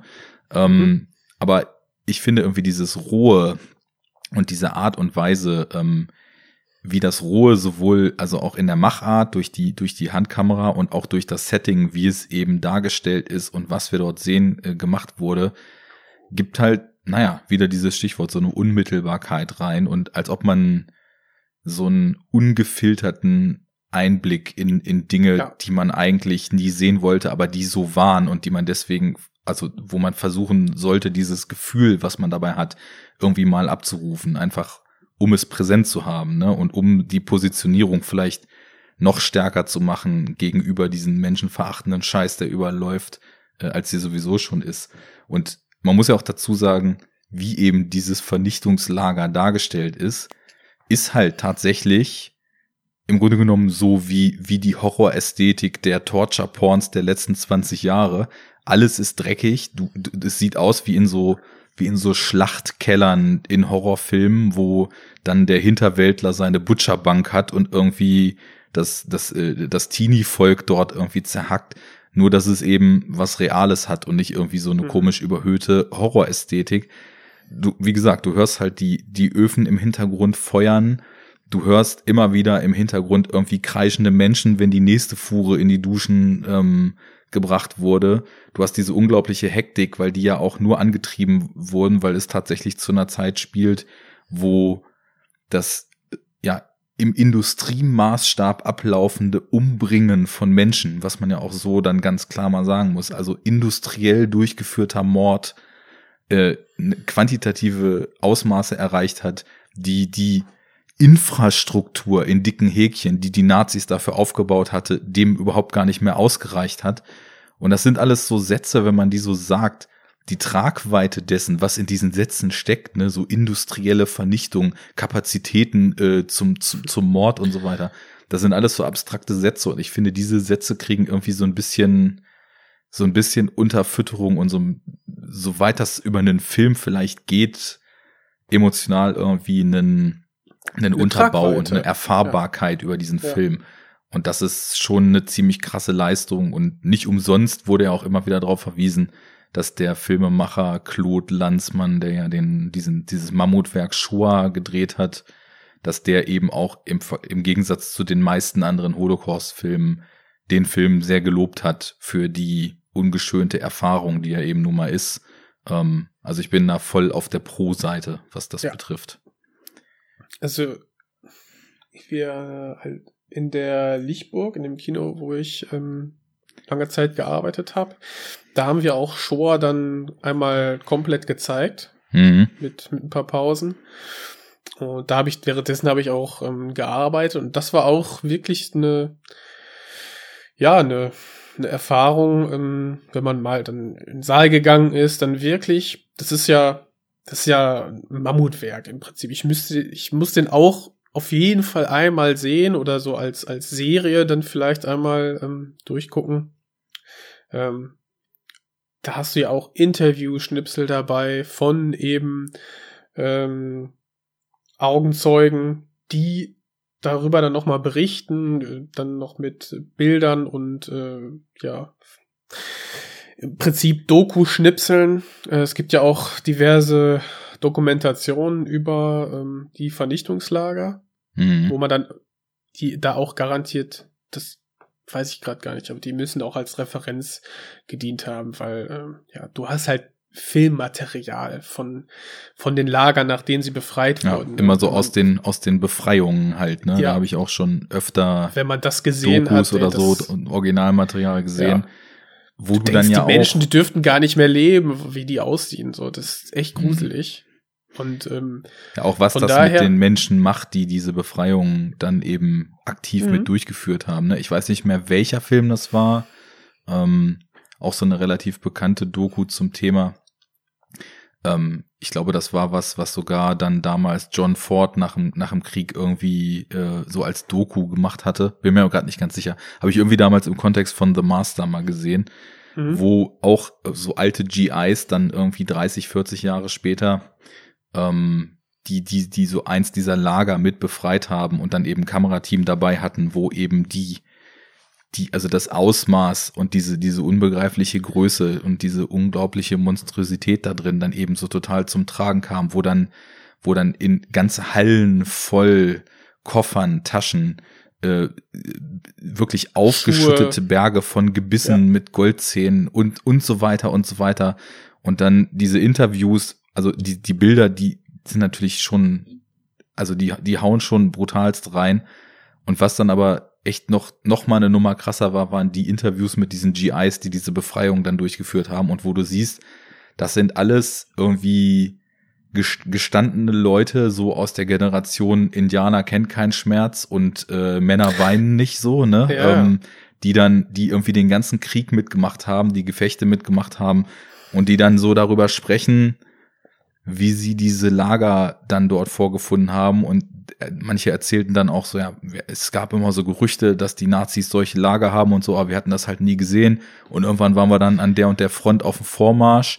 Und dann äh, kamen wir in den Ort und die Leute waren da immer schon ganz komisch und haben dann irgendwie am Horizont auch Rauchschwaden und so gesehen und sind dann dahin und haben dann da halt das, das Lager vorgefunden. Und du siehst den wirklich an, dass sie so gedanklich an einen Punkt in ihrem Leben zurückgehen, wo halt etwas in ihnen zerbrochen ist, weil es für den menschlichen Geist nicht begreifbar ist, was da abging, ne? Und das ist auch, das ist auch wirklich kaum begreifbar, was damals ähm, passiert ja. ist. Ich habe, nachdem ich den Film gesehen habe, glaube ich, irgendwie einen Satz auf Letterbox gehauen und der war so sinngemäß so die die treffendste Darstellung der wahrhaftigen Hölle auf Erden, die ich jemals in Filmform gesehen habe. Und das würde ich auch hier nochmal so formulieren, weil das, das war im Endeffekt für mich die Quintessenz. So, wir haben, wir haben unglaublich viel Wissen darüber, wir haben Bildmaterial und sonst was, aber diese fiktive, aber irgendwie dann doch gefühlt gar nicht so fiktive 107 Minuten, die wir hier in diesem Film sehen, sind wirklich so ein, so ein Einblick in das, was eine wirkliche wirkliche Hölle auf Erden sein kann. Und das ist genau wie du gesagt hast. Also es ist ein Film, der mich unfassbar mitgenommen, unfassbar beeindruckt hat, aber wo ich mir wirklich sehr, sehr stark überlegen. Also ich könnte mir vorstellen, dass ich in ein paar Jahren den auch Leuten noch mal zeigen will. Mhm. Aber ähm, da machst es du halt wirklich Türen und Toren auf, so im, in deinem eigenen äh, Geiste und deinem eigenen Empfinden, die man halt auch nicht so schwer wieder zukriegt. Also man sollte sie auch nicht wieder zukriegen, aber das ist schon heftig. Genau. Der Film ist unmittelbar, also danach ähm, ist ist Tür und Tor für eine Diskussion auf, aber der Abend äh, ist dann emotional ist er dann gelaufen. Das ist so. Bei mir war es nicht mehr der Abend. Ich hatte noch relativ viel Tag danach, die im Arsch waren. Ja, ja ich habe ich hab geschrieben, dass diese Inszenierung, dass dann quasi die, ähm, die Tötungsmaschinerie nach und nach quasi zur, zur, ich hätte das Beiläufigkeit im Hintergrund äh, genannt, was dann da dazu führt, dass quasi, naja, der, dieser absolute Horror, der wird dann, der ist dann Alltag für dich. Mhm. Und diese, diese Situation die ist eigentlich unvorstellbar. Die, die will man, das darf sich auf gar keinen Fall wiederholen. Deswegen, da wollte ich auch noch drauf hinaus. Also, wenn uns das da, eins Darf man sowas wie die AfD, was die sich da für äh, Formulierungen erlauben. Das darf man einfach nicht kommentarlos hinnehmen. Don't support the fucking fascists. Genau. Und das sind sie halt, egal wie gern sie sich in die bürgerliche Opferrolle drängen ähm, und ihre ach so harmlosen Sachen ja nicht mehr sagen dürfen. Diese dreckigen Schweine sind Faschisten, sind Nazis und jeder, mit dem ihr zu tun habt, der da auch irgendwie nur eine gewisse Affinität habt, den müsst ihr euch vorknüpfen und ihm oder ihr das austreiben. Wobei ihr gibt's in dem Fall nicht so viel, weil dieser ganze Dreck, der immer läuft, ist ja leider auch meistens durch Männer getrieben. Ich meine, gut, die, A die AfD hat in ihrer Riege an Führungsschweinen ja auch so ein paar. Unfassbar. Ich, ich verstehe die, die, vor allem die, die Frau Weidel verstehe ich da überhaupt nicht. Aber das ist. Ich finde das, ist immer so geil, wie, wie überhaupt Frauen so irgendwie so erzkonservativen Gedankengut ähm, Mhm. anhängen können. Ich denke immer so, ja, okay, gut, ich, ich habe halt so die selber Hundekette ab, ja. am Hals und irgendwie müssen sie dann drauf stehen, halt irgendwie Peitsche und Kette im Nacken zu haben, weil sonst kann es halt kein Argument geben, irgendwie Zustände, wie sie immer schon waren, beibehalten zu wollen. Aber naja, also bei denen Elsen da ist sowieso Hopfen und Malz verloren. Geht einfach alle sterben, außer AfD. Die Welt wäre ein besserer Ort ohne euch. Und damit schließen wir die Besprechung zu Son of Saul. Die AfD. Fucking die. Ja, ich habe jetzt gerade nicht spontan Bock auf irgendein Snippet hier. ja, ich auch nicht. Ja. Ähm, das wäre jetzt alles etwas pietätslos. Aber dafür sind wir bekannt. Ja, und der Opa ist ein Nazi. Gut, Jens, cheer us up. Ich in die Verlauf, wenn mich verlassen, du!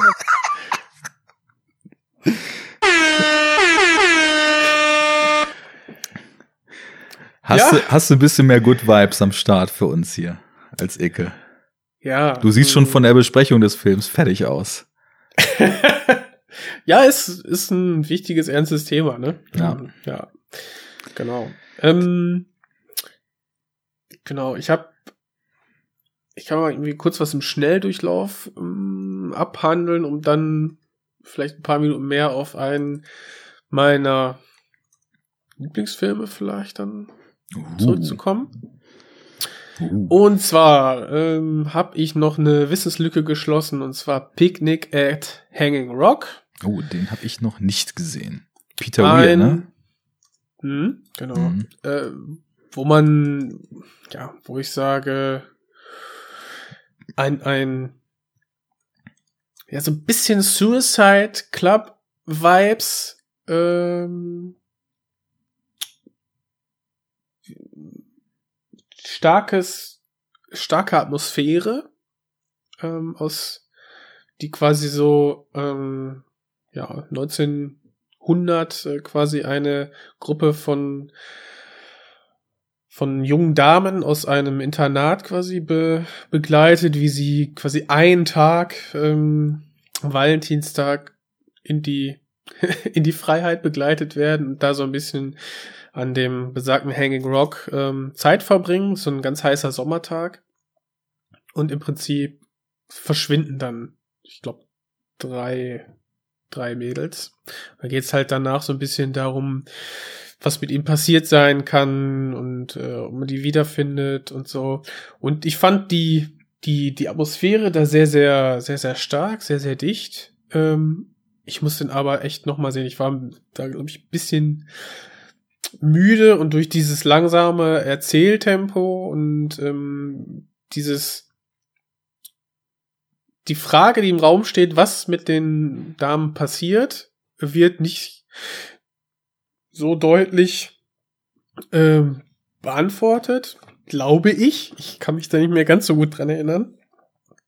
Ich habe mir aber, weil diese, dieser Film so ein großes Renommee hat, mir einfach was anderes darunter vorgestellt und ich habe da irgendwie mehr erwartet als diese sehr, sehr ruhige, langsame Erzählweise. Also ich muss mich diesem Film wahrscheinlich noch einmal nähern. Ähm, fand aber gerade durch diese, durch diese Sch Hitze und, und wirklich drückende Atmosphäre von diesem heißen Sommertag, das kam super rüber. Also das muss man schon sagen. Also atmosphärisch sehr, sehr dicht. Mhm, genau. Da würde ich vielleicht mal, ähm, weil Peter Weir und das ja auch, glaube ich, gerade gesagt, der Schauplatz ist ja in Australien. Ne?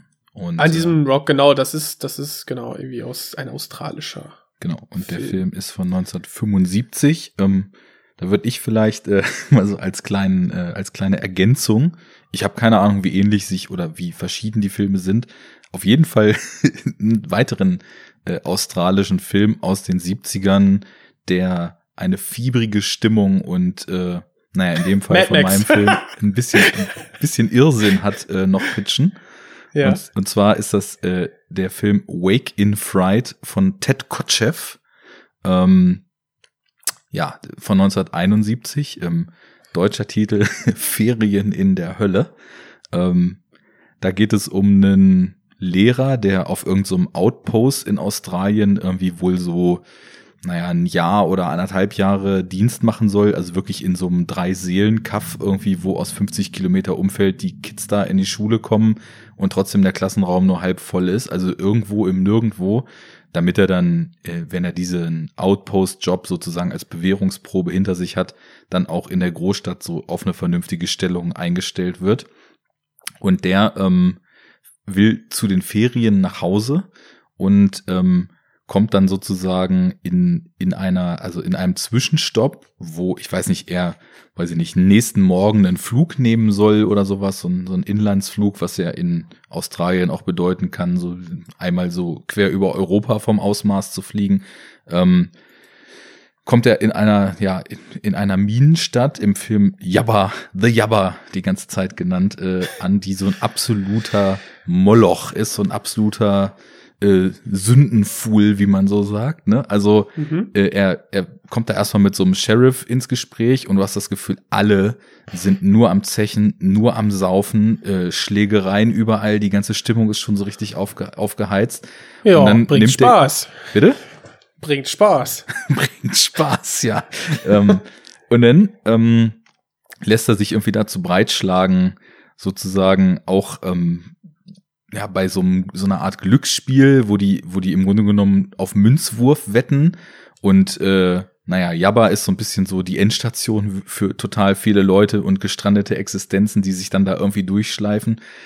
Und er macht dann da mit und äh, gewinnt irgendwie einen Haufen Geld und geht zurück ins Hotelzimmer und legt sich pennen und kommt dann auf die glorreiche Idee, er könnte es doch noch mal versuchen, weil wenn er nämlich noch mal alles auf eine Karte setzt und dann gewinnt, dann könnte er sich ja sozusagen aus diesen ihm total abfuckenden Zuständen in diesem Outpost irgendwo da im Nirgendwo freikaufen und könnte sozusagen direkt in einen vernünftigen Job gehen, weil er muss da irgendwie das Geld verdienen, was er für irgendeinen so Kram braucht. Ich weiß es nicht mehr genau.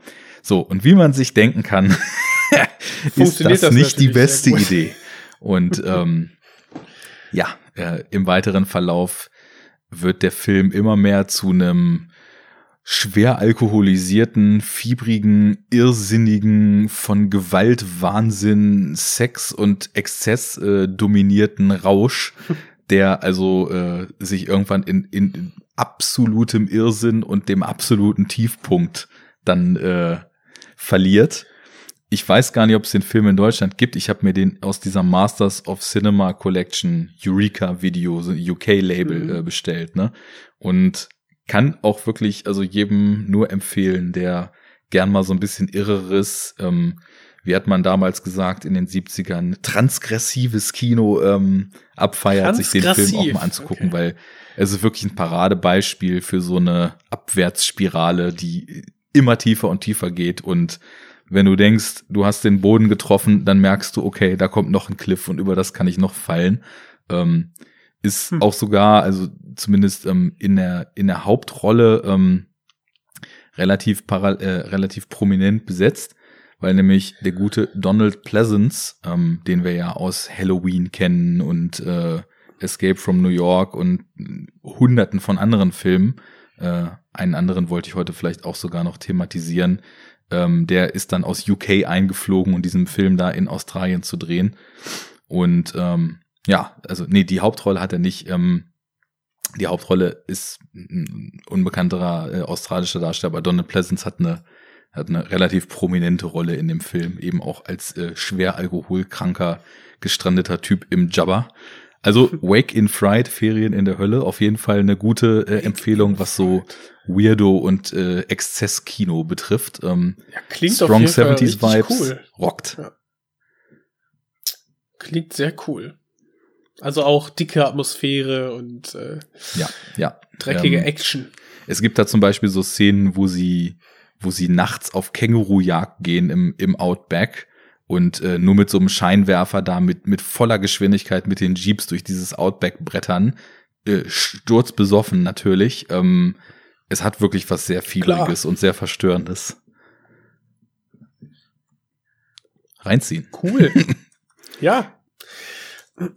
Ich habe gerade noch ähm, gesehen, dass du einen Film äh, geschaut hast, den ich, ähm, wo ich den Trailer zugesehen habe und richtig Bock drauf bekommen habe. Und äh, da wollte ich mal fragen, Synchronic. Oh, hast du ja. geguckt. Du hast ja Äh. auch, du hast ja auch die äh, Possessor Blu-ray aus UK, Ja, genau. wo, der, wo der hard gecodet ist drauf. Ähm, Genau, und äh, der Trailer sah fantastisch aus. Äh, und du hast den Film auch gar nicht schlecht bewertet. Ähm, Ja, wo hast klar. du den gesehen und äh, ist der gut? Also, äh, Stück für Stück. Erstmal, warte, ich muss Kapitelmarken setzen. Wir fangen bei einer Stunde 20 mit Synchronic an. Ähm, ja, also ich hatte den, den Trailer für diesen Film, der von dem Regieduo ist, ähm, deren Namen mir natürlich wie alle Namen gerade nicht einfällt, die Spring, in Deutschland Spring, Love is a Monster und The Endless äh, gemacht haben, ähm, was beides Aaron Moorhead und Justin Benson. Benson und Moorhead, genau. Ähm, die so nach den beiden Filmen, also speziell nach Spring, als so eine Hoffnung im Indie oder sogar fast, also vorher schon so fast absoluten Low-Budget ähm, Autoren-Horror-Ding so gewertet wurden. Und ähm, die beiden Filme, also ich kenne das, äh, den ersten Film von den beiden, Resolution, den kenne ich noch nicht, aber ich kenne eben Spring und auch The Endless, die mir beide hab ich- äh, gefallen haben, weil das halt Horrorfilme mit einem gewissen Lovecraft-Einschlag sind. Ähm, Spring fand ich auch cool. Resolution kenne ich auch nicht, aber ich habe auch Bock auf The Endless.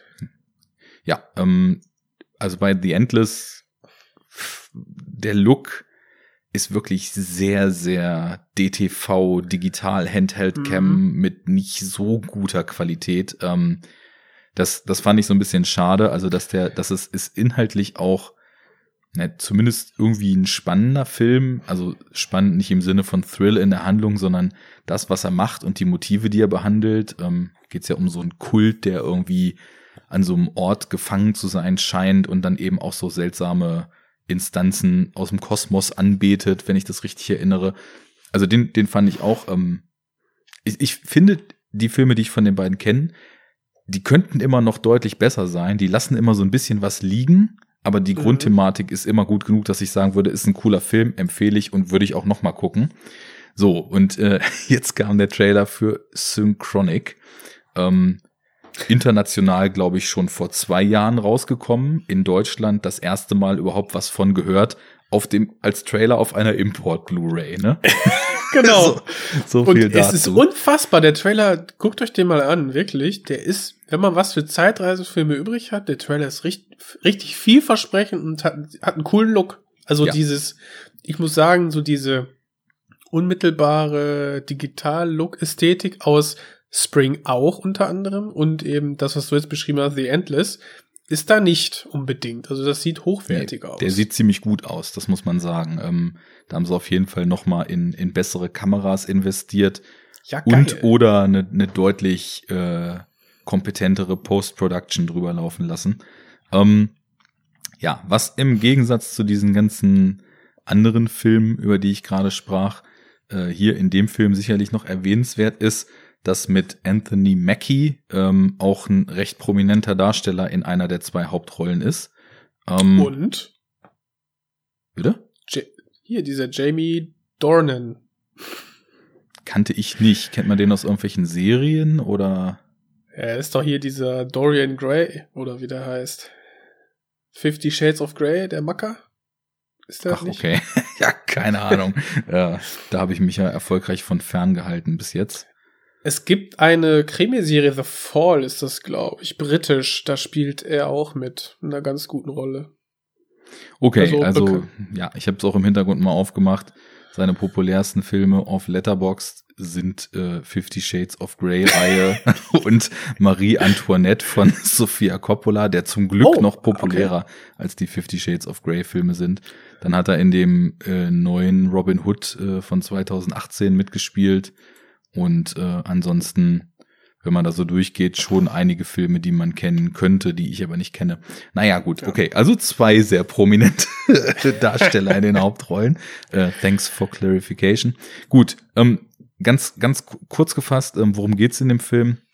Die beiden, also die Figuren von Dornan und Mackie, sind äh, Notfallsanitäter, die in New Orleans unterwegs sind und ja, also irgendwie anscheinend entweder New Orleans äh, hat ausschließlich mit Drogennotrufen zu tun oder die beiden sind in irgendeiner Art und Weise darauf spezialisiert, wenn Leute Überdosen haben oder sowas, dann dort zu den Schauplätzen gerufen zu werden.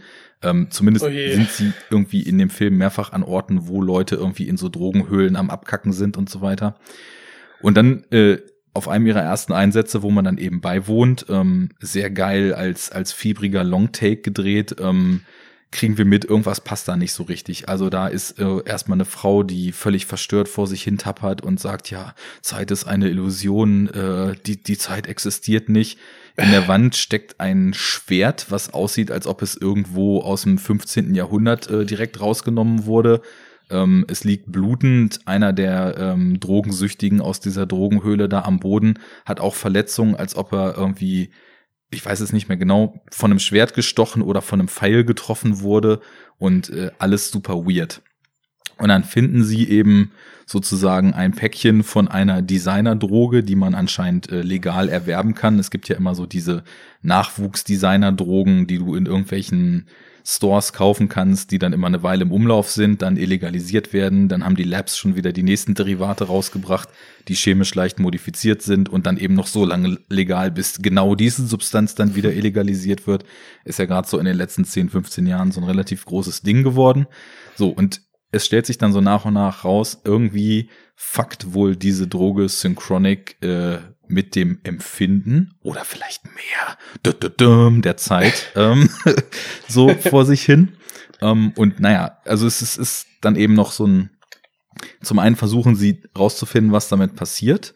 Und ähm, zum anderen ist äh, die Tochter von Jamie Dornan, äh, der im Film Dennis Danelli heißt, ähm, die anscheinend auch eine recht hohe Affinität zum Drogenkonsum hat, ähm, plötzlich verschwunden. Und an dem Ort, wo sie verschwunden ist, finden sie eben auch Spuren darauf, dass dieses Synchronic äh, konsumiert wurde.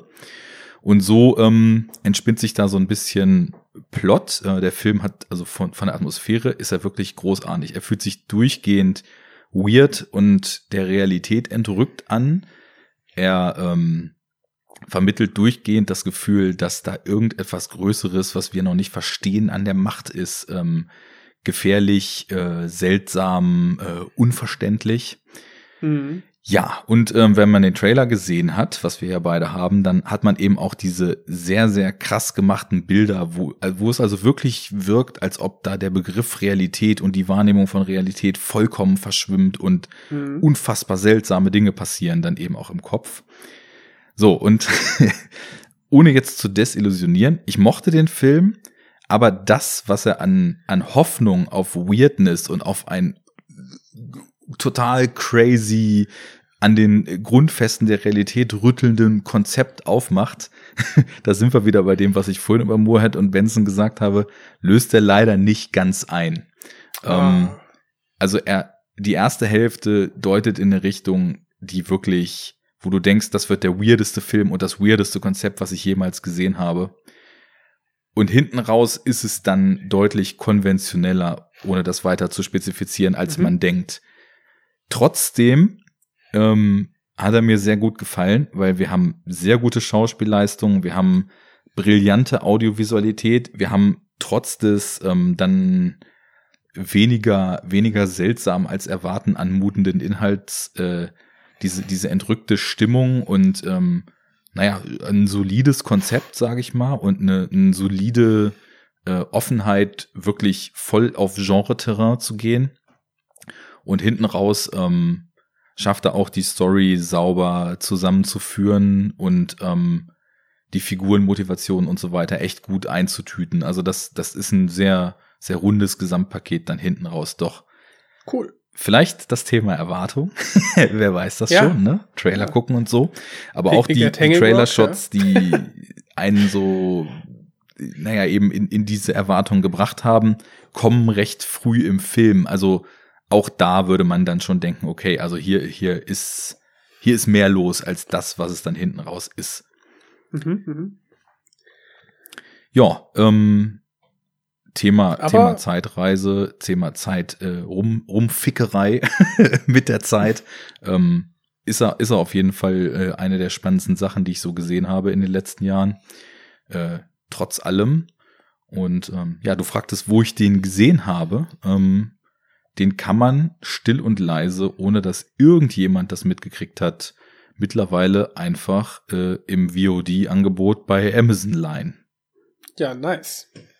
Es sei denn, man, also wenn man natürlich gerade im Urlaub ist und in den USA oder so Netflix nutzt, dann Mhm. kann man den auch äh, dort gucken. Ähm, Wie praktisch, ich würde vielleicht, also zu dem Thema, ähm, würde ich Ich einmal wollte eh noch dieses Jahr in Urlaub fahren. Fliegen. genau. Zu dem Thema würde ich nämlich einmal auch noch die Em- Empfehlung geben.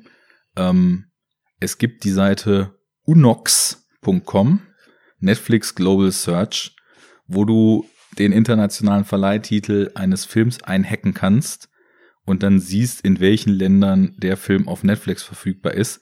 Das könnte ja zum Beispiel bei der Auswahl von zukünftigen Urlaubszielen mal ganz hilfreich sein. Ja. Also wenn ich jetzt hier zum Beispiel Synchronic eingebe, komisch, irgendwie sagt mir mein Browser, ich habe das da schon mal eingegeben, seltsam. Ähm, Hm. Also dann komme ich zum Beispiel auf die Unterseite von Synchronic und sehe, wenn ich jetzt Urlaub in Kanada, Tschechien, Indien, Israel, Rumänien, Südafrika oder USA machen würde, dann könnte ich Synchronic auch auf Netflix gucken. Müsste ihn also äh, gar nicht bei Amazon leihen. Und ähm, ja, so, so kann das dann, so kann das dann gehen. Ja. Nee, gut. Also wenn man gerade dann äh, nach einem Urlaubsziel sucht, ja. Ist doch eine gute Sache. Genau. Kann man doch ein paar neue Filme schauen. Ja, also Cool. ähm, ins, insgesamt übersolide und ähm, auch aufgrund des Looks und so weiter, wie ich fand, bis jetzt der stärkste von den Filmen, die ich von den beiden kannte. Ähm, was ich noch dazu sagen würde, es sind auch, ähm, es ist, es ist kein Cosmic Horror oder so enthalten. Ne? Mhm. Das, das wäre, das wäre falsch, das so zu sagen. Aber es sind trotzdem so Shots im Film enthalten, wo dann die Kamera so in den Himmel pannt oder man, man nachts einen Sternenhimmel sieht, so als äh, Bridge zwischen zwei verschiedenen Szenen. Und dazu in Verbindung dieser Bilder mit dem Score ist tatsächlich doch so dieses Gefühl da, ähm, wir sind in Anbetracht des Universums irgendwie klein und unbedeutend. Und das, was im Universum so schlummert an, an Dingen, an Konzepten, an ja, diesem, diese, dieser Sache mit der Zeit, die der Film aufmacht und so weiter, ist größer als wir. Also Cosmic Horror zwar nicht, aber irgendwie schaffen sie es trotzdem, ihren Fable für diese Thematik, zumindest in so kleinen äh, Fühl-Interludes, auch immer wieder in den Film so einzuflechten, dass das tatsächlich auch in der Wirkung sich noch auf den Rest des Films ausweitet. Also du hast dann äh, das Gefühl, dass, dass irgendwie, da- dass wir auch so eigentlich nur im, in einem gesamt äh, kosmischen Kontext existieren und in diesem Kontext ähm, gar nicht so richtig bedeutend sind. Aber, und da kommen wir dann auf das, was wir vorhin auch so über Einzelschicksale bei Son of Saul gesagt haben, trotzdem wohnen wir Einzelschicksalen bei und die sind dann auch wieder alles andere als unbedeutend. Also irgendwie gliedert der Film so uns, unsere Conditio Humana irgendwie cool in so einen gesamtuniversellen Kontext ein. Ich weiß nicht, wie ich das genau beschreiben soll. Vielleicht fühlt man es, wenn man den Film sieht. So, jetzt du. Jetzt habe ich viel zu lang geredet. Ich hab, war letztes Mal so froh, dass unsere Redezeit ungefähr 50-50 waren. Jetzt musst du richtig nachlegen. Sonst laufen wir hier aus dem Ruder. Und, äh, Dann wird's interessant. Ja, gut, äh, ist halt ein Film, der mich interessiert, wo, den du jetzt schon gesehen hast. ja Ähm, toll, dann fragst du halt. Super. Dann laber ich hier wieder die ganze Zeit. Super. Ich habe einen Film, den ich ähm, ja letzten Monat auch zum ersten Mal gesehen habe, der mir ja sehr gefallen hat. Das war durch Zufall. Der lief äh, irgendwie im, im Fernsehen, Arte oder so oder Dreisat oder was. Und zwar ähm, ist das The Tin Star mit Henry Fonda und Anthony Perkins. Ist Mhm. ein ja, klassischer Western mit ähm, ja schon nicht mehr so dieses äh, Encounter of the äh, of the West und ähm, die bösen ähm, Native Americans, die dann abgeschlachtet werden, sondern es wird schon mehr über, also mehr reflektiert über die über die Taten, die begangen worden sind. Und ähm, im Prinzip geht es darum, dass Henry Fonda in eine, eine Kleinstadt kommt. Er ist quasi ähm, äh, hier, Headhunter, äh, Kopfgeldjäger und will halt seine 40 Dollar haben ähm, für den äh, für den Hit, den er getroffen hat. Also er ist quasi gehört zu der Sorte, die ja, hardboiled, äh, abgeklärter ähm, Anti-Held, der quasi die äh, Beute dann auf Nummer sicher erlegt, ja, also die, die bösen Buben dann erschießt und dann die, das, das Kopfgeld kassieren möchte.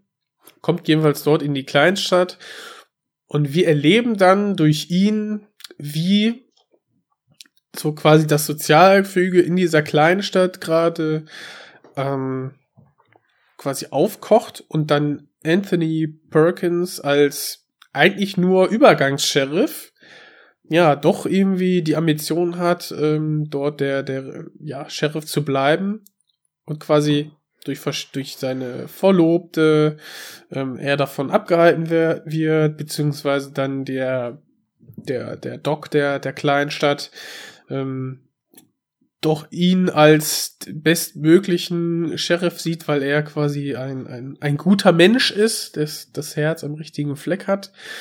Und dann ähm, haben wir quasi durch diese beiden, durch diese beiden eher kon kontra wirkenden Menschen doch eine, eine, eine langsam aufkeimende, respektvolle Freundschaft, ähm, die dann dazu führt, dass beide im Prinzip natürlich vom anderen was lernen und äh, ja, im Prinzip ein, beide nochmal bessere Menschen werden.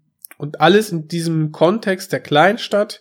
Und da wird, dabei wird dann verhandelt, wie, ja, wie man ähm, mit, mit Verbrechern oder mit, mit äh, ja, Gesetzlosen denn umgehen soll und äh, quasi die moralischen Fragen, auch wenn jetzt tot oder lebendig steht, äh, ist es nicht besser, lebendig zu fassen und den ähm, wie in einer ne, noch jungen Demokratie den Menschen den Prozess zu machen. Mhm. Quasi ein wirklich das da geht's dann quasi drum, dass die dass der Rechtsstaat langsam aufgebaut wird. Ja, ähm, der Film ist von Anthony Mann gedreht und ähm, Heißt in Deutschland Stern des Gesetzes. Stern des Gesetzes, ja. Also im Prinzip Tin Star, also der, der, der Sheriff. Sheriffstern. Mhm. Genau. Mal kurz überlegen. Anthony Mann, kennt man was? Äh, also ich hatte jetzt vorher nicht viel von ihm gehört, aber man kennt hier äh, El Cid wahrscheinlich. Oder die Glenn, ach doch, Glenn Miller, Miller Story. Den kenne ich von ihm. Also hat doch einige, ein, einige bekannte äh, Filme gedreht. Und dieses, das war wirklich so eine spontane ähm, ja, Filmentdeckung ähm, aus, dem, aus dem Fernsehen, die ich sehr, sehr genossen habe. Also dieser, ähm, der Film zieht einen wirklich relativ, also super schnell in, in seinen Bann. Ich meine, äh, wie, ja, wie viele Filme sind das, ist das so ein straffer 90 Minuten einfach, ne? So, so ein klassischer. Ich liebe sie, ich liebe sie. Ich find's so angenehm einfach mittlerweile. Ja. Filme, die kurz und knackig, schnell auf den Punkt kommen, trotzdem gut erzählt sind und so in Ja. 80, 90 Minuten ihr Ding Wirklich. einfach durchziehen. Und ich meine, mit Henry Fonda und Anthony Perkins hast du Mhm. so zwei Top-Schauspieler. Und äh, ja, einfach so diese, diese Wandlung des, des schüchternen Gutmenschen, Aushilfs-Sheriff zu jemandem, der quasi, ja, durch, durch Henry Fonda sein, sein lernt quasi ein, ein guter Sheriff zu sein, beziehungsweise so dadurch, dass er die Unterstützung von ihm bekommt, wo man dann äh, vorher lernt, dass die, dass die Dorfgemeinschaft ähm, ja so eher so ihr eigenes Ding durchziehen möchte, ne? Und dann man da auch natürlich so ein, ein irgend so ein Raufbold hat in dem, in der, in der Kleinstadt, die man irgendwie, die man irgendwie unter Kontrolle halten muss und so. Das ist wirklich so effektiv und gut durchstrukturiert erzählt. Es macht wirklich Spaß komplett und die, die visuellen Ideen, die jetzt nicht irgendwie bahnbrechend sind, aber die, wenn man sich überlegt, ähm, der Film ist von äh, 1957, ähm, so eine starke visuelle Bildsprache, ähm, ne, so dieses, dieses Ding Show, Don't Tell, Hass zieht sich da komplett durch. Wirklich ein ganz toller Schwarz-Weiß-Film, den ich wirklich äh, nur empfehlen kann, wenn man ein bisschen was mit äh, Westerns ähm, anfangen kann. Nice. Ähm, ich, wenn ich das bis jetzt so richtig rausgehört habe, dann kannst du vielleicht ja auch sogar mit Western noch ein bisschen mehr anfangen als ich. Ähm, ich hatte witzigerweise ja, ähm, naja, dieses Jahr auch wieder um, um Hashtag Ostern. Oh, Western, ja. Oh, Western gemacht. Also äh, halt Western im, äh, also i- an und um Ostern rumgucken. Ostern, genau. Ich habe dann einfach äh, für mich den gesamten April als Ostern-Monat ähm, er, äh, so ernannt und Ja. habe da auch einige Sachen gesehen, die mir gefallen haben, aber ich habe echt das Gefühl gehabt, alles, was mir irgendwie so gefällt, ist äh, irgendwie Post-Western, Spät-Western oder Filme, die irgendwie mit Western-Motiven spielen, aber eigentlich im Grunde genommen gar nicht mehr so wirklich Western sind. Also da wären zum Beispiel positiv zu nennen einmal Deadlock ähm, von äh, Roland Klick. Das ist ja ein deutscher Film aus den 70ern mit äh, Mario Adorf, der Mhm. irgendwie auch eher so ein Thriller ist, aber auch in so einem in so einem typischen Western-Setting spielt und auch so naja, Western-Motive eben mit sozusagen dem, dem äh, Erlös des Bankraubs, der dann irgendwie zwischen Ganoven für Streit sorgt und solche Geschichten. Auch relativ psychedelisch und fiebrig. Den hatte ich gesehen, hatte den gemocht. Ich hatte, glaube ich, sogar den Wake in Fright, den ich vorhin eben auch ähm, genannt hatte und vorgestellt hatte, so in die Liste mit reingepackt, weil der auch sehr viel in der Wüste spielt und dieses gestrandet in der Grenzstadt so nach dem Motto, das gibt es ja auch oft irgendwie in Western so, wo ja, dann, ja, ja. wo dann ich so- meine, Henry Fonda, genau das Ding, ne? Der kommt halt in irgendeine Kleinstadt und will an diesem, an diesem Sheriff's Office möchte er quasi seine wohlverdienten äh, äh, Kopfgeld dann kassieren und sagt, danach ist er halt wieder weg. Mhm. So, und dann, da lernst du dann quasi diese kleinen Zwistigkeiten in diesem kleinen Kosmos der, der Kleinstadt dann, dann darüber kennen.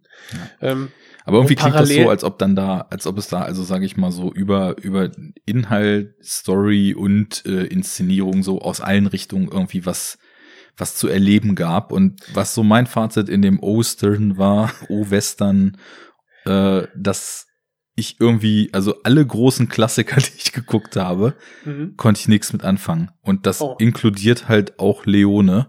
Ähm, Ach, was ist das? Welchen? ja, ich habe sogar zwei geguckt, nämlich einmal irgendwie ein Rewatch nach 20 Jahren von Spiel mir das Lied vom Tod und dann habe ich noch diesen Fistful of Dynamite, aka Duck You Sucker, aka, ja. weiß ich nicht, Once Upon a Time in the Revolution ist, glaube ich, auch noch irgend so ein Titel, der international Ja, ja, genau. rumfliegt. Den Ähm, mochtest du nicht? Nee, den mochte ich sogar am wenigsten davon. Und äh, Okay. dann, dann habe ich auch an Klassikern noch The Wild Bunch geguckt und The Searchers geguckt und Stagecoach geguckt. Und Äh, ich, aber The Wild Bunch, das müsste doch dein Ding sein, oder? oh, ich fand den so zäh und uninteressant. Also, ich weiß nicht, irgendwie, ich, ich, Echt? ich, ich, ich muss, glaube ich, mittlerweile mir eingestehen, dass ich einfach per se mit dem Western-Setting irgendwie schon eine nicht rational erklärbare Antipathie habe. Also sobald irgendwie Leuten auf, auf Pferden durch Wüsten reiten, habe ich das Gefühl, der Film muss mir irgendwie doppelt so viel geben wie jeder andere, damit ich ihn mag. Anders kann ich mir das nicht erklären, weil also bei beiden Leones, die ich gesehen habe, ich mache mir hier richtig Freunde, äh, bin ich bin ich echt fast eingeschlafen oder zwischendurch echt sogar weggenickt und Man muss sagen, Sucker ist wirklich, ist ruhig erzählt, aber was ich krass fand an dem Film, was ich vorher nicht, ähm, was ich nicht wusste, beziehungsweise, ähm, gut, wir gehen ja beide relativ blind rein, wenn man sagt, okay, ich interessiere mich für den Film, äh, werde ich mir irgendwann angucken, dann, äh, weiß nicht, liest man selten vorher viel drüber, sondern eher nachhinein, oder? Also, ja ist bei so mir auch ich das. so. Mhm. Und bei, bei Dakyosaka hast du am Anfang so dieses ähm, Abenteuerfilm-Vibe, was immer mehr in, in Richtung Kriegsfilm geht und dann richtig kriegs, also äh, kriegskritisch nachher ähm, wirklich da so eine so eine Masch Massenerschießung zeigt und so, wo man, wo dieser ganze anfängliche ähm, Abenteuerspaß Film sich in das komplette Gegenteil kehrt, fand ich super interessant und Oh, da hatte der äh, Film mich, muss ich echt sagen, schon vollständig verloren, als wir dann da angekommen waren. ja, Also ich, ich, ich fand das schon war, von ja, Anfang an, ich kam da gar nicht rein. Ich, ich habe irgendwie die, die Hauptfigur, also wir haben ja so einmal äh, sozusagen den, den, den Bri äh, Bri Iren, der da irgendwie in Mexiko unterwegs ist oder was als Hauptfigur und dann noch einen, ich weiß gar nicht, ob das ein geblackfaceder Darsteller ist, der da irgendwie den Mexikaner spielen soll. Bei beiden weiß ich jetzt den Darsteller nicht mehr. Ähm, und ich fand also diesen, diese mexikanische Figur mit seinen 15 Söhnen oder was da so nervig, dass ich am liebsten was irgendwie in den Fernseher schmeißen wollte. Das ist halt auch so, das lässt sich auch nicht rational erklären, weil Tuco bei Good, Bad and Ugly wäre halt per se erstmal genauso nervig, aber die Figur finde ich irgendwie ganz geil, so wie ähm, Mhm. der äh, Eli Wallach den, den da spielt, aber also konnte ich überhaupt nicht ertragen. Dieses, dieses Gezeter und hin und her zwischen denen hat mich nur genervt. Ähm, dieses, dieses endlos langsame Tempo und diese, diese ähm, ewigen, inhaltlich nichts irgendwo hinbringenden Szenen, äh, weiß ich, hat, mir- hat mir null gegeben. Ich fand dann auch, also bei, bei Once Upon a Time in the West, dem ich dann irgendwie noch zumindest so drei von fünf Sternen gegeben habe, da habe ich Junge, aber auch, aber auch jetzt, also ich fand doch, also inszenatorisch ist der Film doch einfach, also ja, sind, bildgewaltig. sind wundervolle Bilder, von denen jedes Ja. mindestens 30 Sekunden zu lang gehalten wird. Man würde auch die- verstehen, wie schön das Bild ist, wenn man es nur eine halbe statt einer Minute sieht. Ja, nee. Das ist jetzt meine individuelle Wahrnehmung dessen. Also und die, die, und die, und die äh, Opening-Sequenz mit dem Zug, der einfährt. finde ich super. Und es gab auch noch Okay. ein, so eine Szene in einer Bar, die ich super fand. Ja. Und ähm, so das Finale, weiß ich nicht, wenn man da fünf Minuten rausschneiden würde mit diesem, mit dieser Hängungsszene dann da, dann wäre das sicherlich auch ganz cool. Aber ich brauche da einfach keinen Drei-Stunden-Film für. Da, da würden zwei mir auch reichen. Und jedes Bild hätte auf mich lang genug gewirkt und Ich- äh, ich ich verstehe, hätte was- verstanden, wer ja. da ein Arschloch ist und wer nicht. Und ich hätte auch verstanden, äh, wo das Ganze, was mir das Ganze über die USA und die Stimmung damals und wie alles auf Blut gebaut ist und sonst was sagen möchte. Also ich weiß nicht, ich habe da wahrscheinlich ist das auch eins meiner Probleme, aber ich habe da einfach nicht die Ruhe für und ich will sie auch nicht haben. Ich, ich will nicht irgendwie klar, ne, komplett getrieben von unserer von unserer überhetzten Gesellschaft, aber ich will nicht das, was ich in zwei Stunden verstehen könnte, auf drei Stunden aufgebläht haben. So, ja. Well, that's Also- just like uh, your opinion, Your opinion, man. man. Ja, das Interessante, zum Beispiel jetzt, um jetzt mal den, den, das ist ja ein verbindendes Element zu The Tin Star ist ja Henry Fonda. Ja, hatte ich Der nämlich Henry vorhin auch Fon- dran gedacht direkt. Genau. Der quasi hier als, also in Tin Star schon so als Raubein, aber doch grundguter äh, Mensch in die Kleinstadt kommt und da in, in Once Upon a Time hast du diesen He Westernheld, der plötzlich der absolut sadistische Bösewicht ist. Ne? Allein das ist quasi da auch schon ähm, so eine Neuerung gewesen.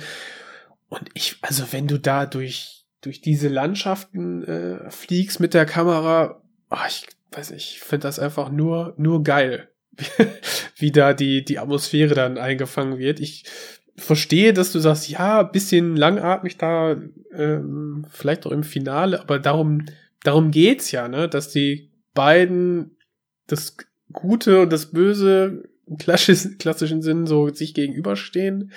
Und ähm, ja, jeder, der der, der, der nächstbeste Tote sein kann. Und äh, auch wie dann, weiß ich, die Beziehung zwischen Claudia Cardinale und äh, dem Charles Bronson, dem, dem Guten in dem Fall, äh, ist auch herausfordernd, äh, so, so leicht, ich würde sagen, weiß ich nicht, misshandelnd, aber sie ist doch eine sehr starke Frau.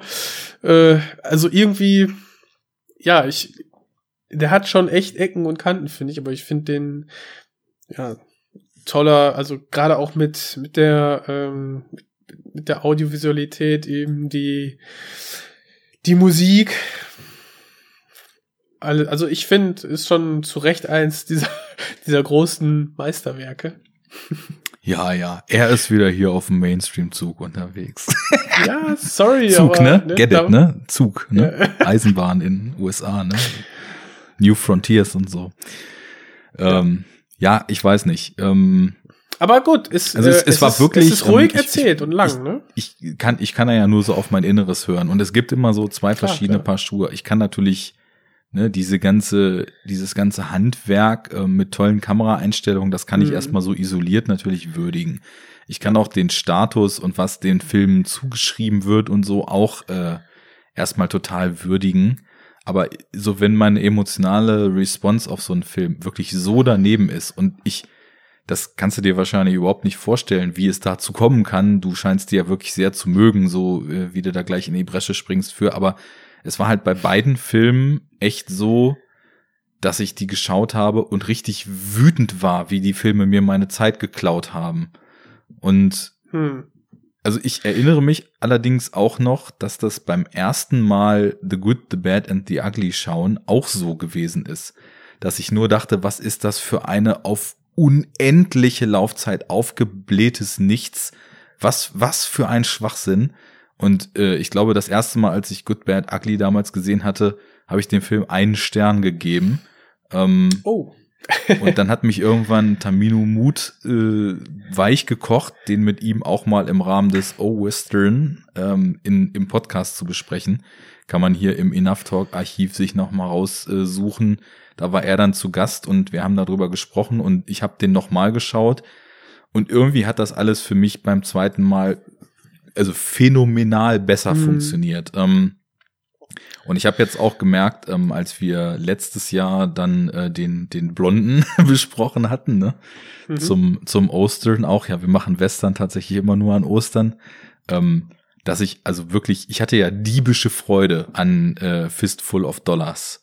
Ähm, und naja, ich, ich, ich hatte jetzt schon so ein bisschen Angst, weil ich gesehen habe, dass Few Dollars More ähm, schon auch deutlich länger ist als Fistful of Dollars, weil gerade dieses kurze, Ja. knackige gefällt mir da halt so gut dran, wo Die- alle, der- alle ja, Leute, denen ich das sage, meinen, was? Also der Film ist ja gerade, weil er nicht ansatzweise so episch wie die späteren Leones ist und sich überhaupt nicht die Zeit nimmt und dass deswegen alles viel flacher bleibt und so weiter. Irgendwie eine nette Fingerübung, aber interessant wird's bei Leone doch erst dann irgendwie ab äh, Good, Bad, Ugly. Und ich denke mir so, nee, da wird's für mich irgendwie schwierig so. Also ich kam irgendwie mit dem ersten Film noch am besten von allen klar.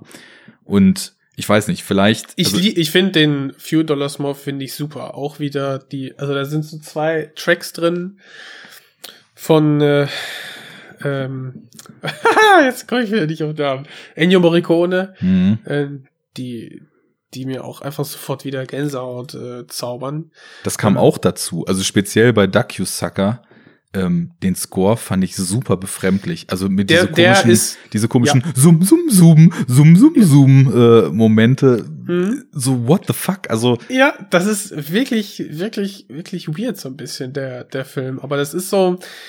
Ich habe das Gefühl, dass er auf diesen klassischen Cowboy-Action-Film noch mal von einer ganz, ganz anderen Perspektive dann drauf guckt und so diese diese kriegsähnlichen Zustände dann einfach da noch mal zeigt. Ne? Was bei Good, the Bad, the Ugly in dieser in dieser Belagerungsszene an der an der Brücke thematisiert wird, kurz, ne, aber immer noch irgendwie mit so einer Leichtigkeit hast du hier, kommt immer mehr der Ernst rein, immer mehr, sukzessive über den ganzen Film bei Sucker. Ähm, ja, Spiel mir das Lied vom Tod ist ja dann noch mal ein paar Jahre älter, von 68. nee, Mhm. Sucker kam später. Das war der zweite Genau, aus genau. der Genau, America das ist Trilogy, 71. die man da so lose zusammenfasst. Richtig. Genau, der ist von 71 und hier der, der erste quasi, äh, Spiel mir das Lied von Tod ist ja 68. Mhm.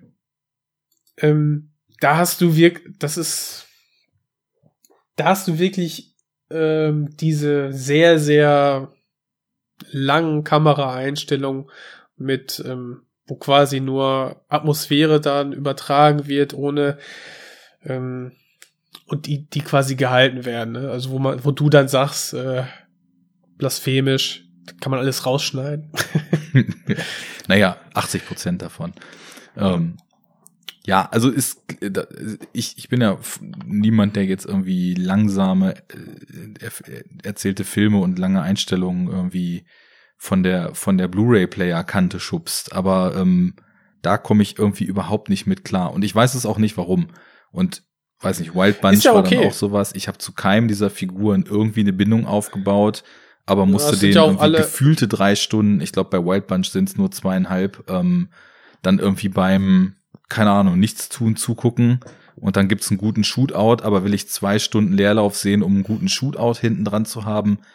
Weiß nicht. Und ähm, um den Rand vielleicht Nee, noch so ein ist, bisschen da ist abzu viel mehr drin in Wild Bunch, aber den muss ich echt noch mal gucken. Da kann ich jetzt weniger zu sagen. Ja. Ich, ich fand den beim ersten Mal, hat er mich äh, eigentlich ganz gut mitgerissen, weil ich diese ähm, von Sam Peckinpah gefilmte ja, Action irgendwie, also wie, wie er, wie er Szenen aufbaut in diesem, also so, so modern, in diesem Western-Setting. Diese Kombination fand ich total erfrischend irgendwie. Also, weil man das bei einem, bei so einem, äh, ja, Western nicht gewohnt war, also ich nicht. Äh, Mhm. Und äh, ja, das ist ja dann immer, also auch schon gar kein klassischer Western mehr, ne, sondern eher so in Richtung ähm, ja, italienische Spaghetti-Western mit alles Anti-Helden. Ähm, und aber noch kein, also vielleicht geht schon mehr so in die Richtung Neo-Western. Das ist, Das ist auf jeden Fall auch so ein abgreifen. Punkt von Wild Bunch, den ich rational gut greifen kann, dass der halt total abrechnet äh, über die Art, wie Peckinpah da inszeniert, mit dieser ähm, gewichtslosen Offscreen-Gewalt, wie sie häufig in Western, also so absolut zum äh, zum guten Ton gehörte. Da tut die Mhm. Gewalt halt weh und ist halt brutal und unmenschlich und bestialisch und es werden halt Ja. einfach in rauen Mengen Leute abgeschlachtet und das hat auch einen Impact. Gebe ich dem Film auf jeden Fall. Ich fand ihn trotzdem halt nur sowohl visuell, sorry, und auch was diese Figurenkonstellation betraf, super, super uninteressant. So, und jetzt schließe ich den Rant ab, weil das allerbizarrste an all diesen ganzen Western, die ich dann im April gesehen habe, waren in Duck You Sucker die Rückblenden an das frühere Leben von unserem irischen Protagonisten. Sheldon, Alter, Sheldon. aus welchem Rosamunde Pilcher Film ist das denn rausgefallen, bitte? Ey, ohne Scheiß, das war wirklich so, dass ich dachte, ich, ich bin im falschen Film. ich sehe das war doch irgendwie eine, eine gehackte Version davon, eine, eine, eine Parodie, wo irgendjemand äh, Rosamunde Pilcher Snippets reingeschnitten hat. What War the das fuck? dieses Fahr war das die Fahrradsequenz? Ne, da gibt es so, da gibt es so ein ja, Fahrrad fahren sie glaube ich auch und dann gibt es eine Sequenz, da fahren sie irgendwie mit Weichzeichner gefilmt, Mhm. dumm, dümmlich grinsend in irgendeiner Ménage à trois in so einem Cabrio Ja. und dann tanzen sie irgendwie luftig befreit über irgendeine so eine Wiese und es wirkt halt irgendwie so, also als ob das irgendwie diese zwei Typen da wettbuhlen um die Frau oder sie halt beide was mit der Frau haben und irgendwie polyamor sind oder was weiß ich. Aber oh, ich, ich konnte es nicht fassen, was ich da gerade sehe und auch nicht warum und auch nicht, was mir das über die Figur sagen soll und naja, ich, Also ich würde auch nicht. Ähm, das ist eine totale. ich würde nicht wieder, warte mal, ich würde nicht widersprechen und auch nicht abstreiten, dass vielleicht mein Hirn auch vollkommen dicht gemacht hat, als ich dann irgendwann auf meinem angepisst Modus war. Aber die zwei Also die- Sterne die- sind schon gnädig, die ich dem Film gegeben habe. Nee, nee, nee. Aber die, die Szenen fallen schon wirklich raus. Ähm, ich habe das immer als Kontrast quasi, so als Heil der Welt. Ähm, das wird ja total überstilisiert, wie du gesagt hast. So dieses Heile Welt-Szenario gesehen, die quasi nie wieder erreicht werden kann. Die wird ja auch vom ähm, hier Coburn wird das ja quasi auch so ähm, James Coburn war es James genau, Coburn, der Hauptdarsteller, ja. ähm, idealisiert, ne? seine, Mhm. seine Vergangenheit. Und das hat mich total, ich weiß nicht, ob du den, die kennst wahrscheinlich dann nicht, Butch Cassidy und Sundance Kid. Doch, den habe ich nämlich auch im O Das ist Western doch- dieses Jahr gesehen und den fand ich doch- richtig gut. Ja, okay.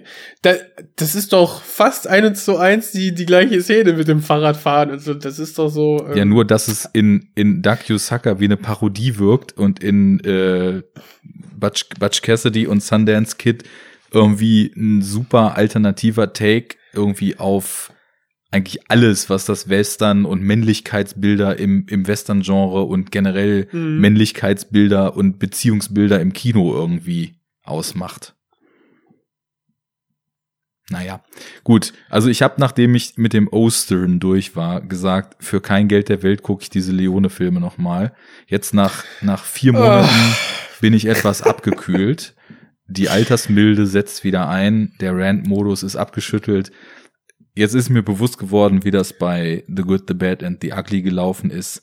Vielleicht kriegst du mich ja im Ostern 2027 oder so dazu, dass ich mir das nochmal antue und dann vielleicht mit anderen Augen drauf gucke. Aber also die, ja. Ich gucke die. Leone-Filme so ein bisschen wie auch Theaterstücke oder Oper. Das ist ein Zusammenspiel von ja, Leone und Morricone für mich. Ja, und ich Morricone hat für mich, ich falle dir die ganze Zeit ins Wort, sorry, aber Ich liebe die Musik einfach. 1200 bessere Scores als in diesen Western-Filmen gemacht. Ja, aber doch, also bei Sucker ähm, könnte ich dir jetzt spontan nicht widersprechen, da, weiß, da, da blieb jetzt nicht so viel hängen.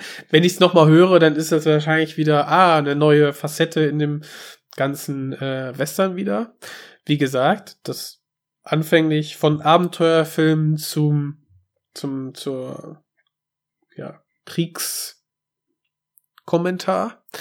Ähm, bei Spiel mir das Lied vom Tod, da hast du, ich, ich, also die, wenn deine Grund oder deine Grundkritik war, da passiert dir zu wenig.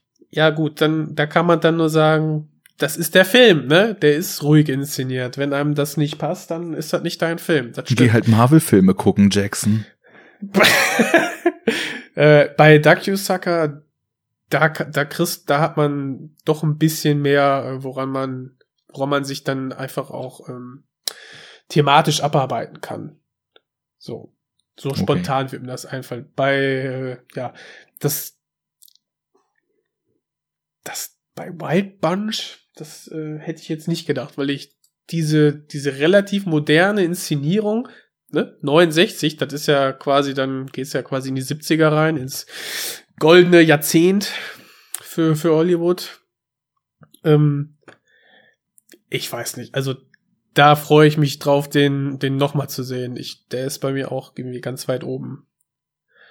Yeah, well, you know, that's just like uh, your opinion, man.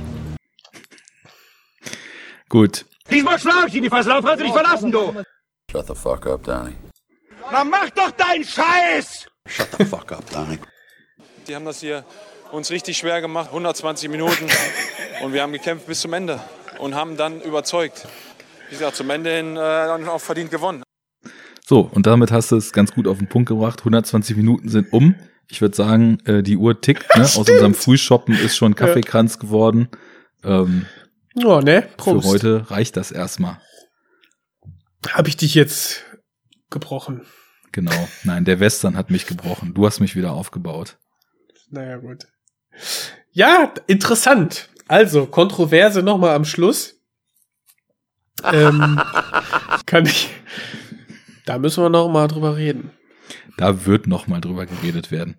Bis dahin würde ich sagen, wir haben heute irgendwie mit einem Rundumschlag aus äh, Kriegs- und Agentenfilmen, äh, französischen Cop-Thrillern, ähm, Holocaust-Dramen zum, zum Fühlen und äh, Zerstören der, der eigenen Seele, irren, irren, fiebrigen äh, Sandfilm aus Australien und zuletzt äh, weniger irren, aber dafür umso langweiligeren Sandfilmen aus USA die Kurve gekriegt.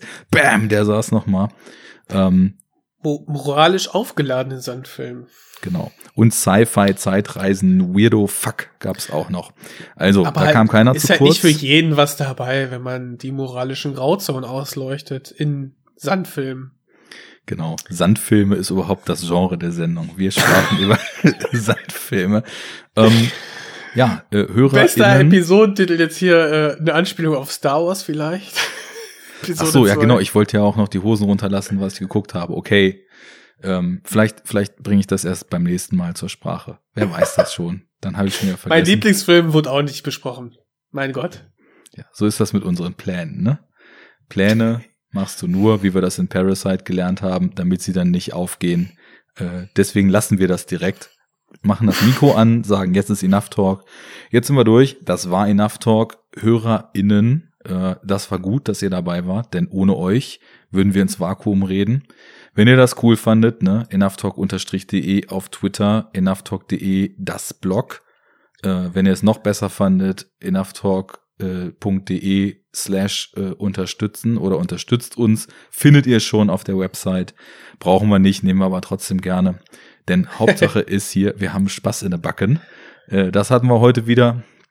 Und Ja, war schön. Hoffe, euch hat's auch gefallen. Ja, das hoffe ich auch. Ähm, wenn nicht, Ich leite die Aktion. Und das nächste Mal kracht's, wenn mir wer zu nahe tritt. Das gilt für alle! Ich Aber glaub, ich muss runterladen mal, kann man's Ich muss ja mal das, das nächste Mal krachts isoliert rausschneiden. Ähm, gut, ähm, das war's für Ja. heute. So long. Haut rein, genießt den Sommer weiterhin, guckt schöne Filme. Auch gern wieder im Kino, aber schön mit Maske, ne? nicht, dass ihr krank werdet. Lasst euch impfen. Bis September habt ihr dann noch ein schönes Leben. Das weiß der Wendler, wir wissen's auch. Aber es ist egal. Einfach weitermachen. Rinja Genau, hauen. ist egal. Haut rein, Leute. War ein langer Tag wieder, ne? Ein Tag voller Arbeit. Prost. Prost. Köstchen. Prost, Herr Kommissar. Prost. Prost. Ciao. Ciao.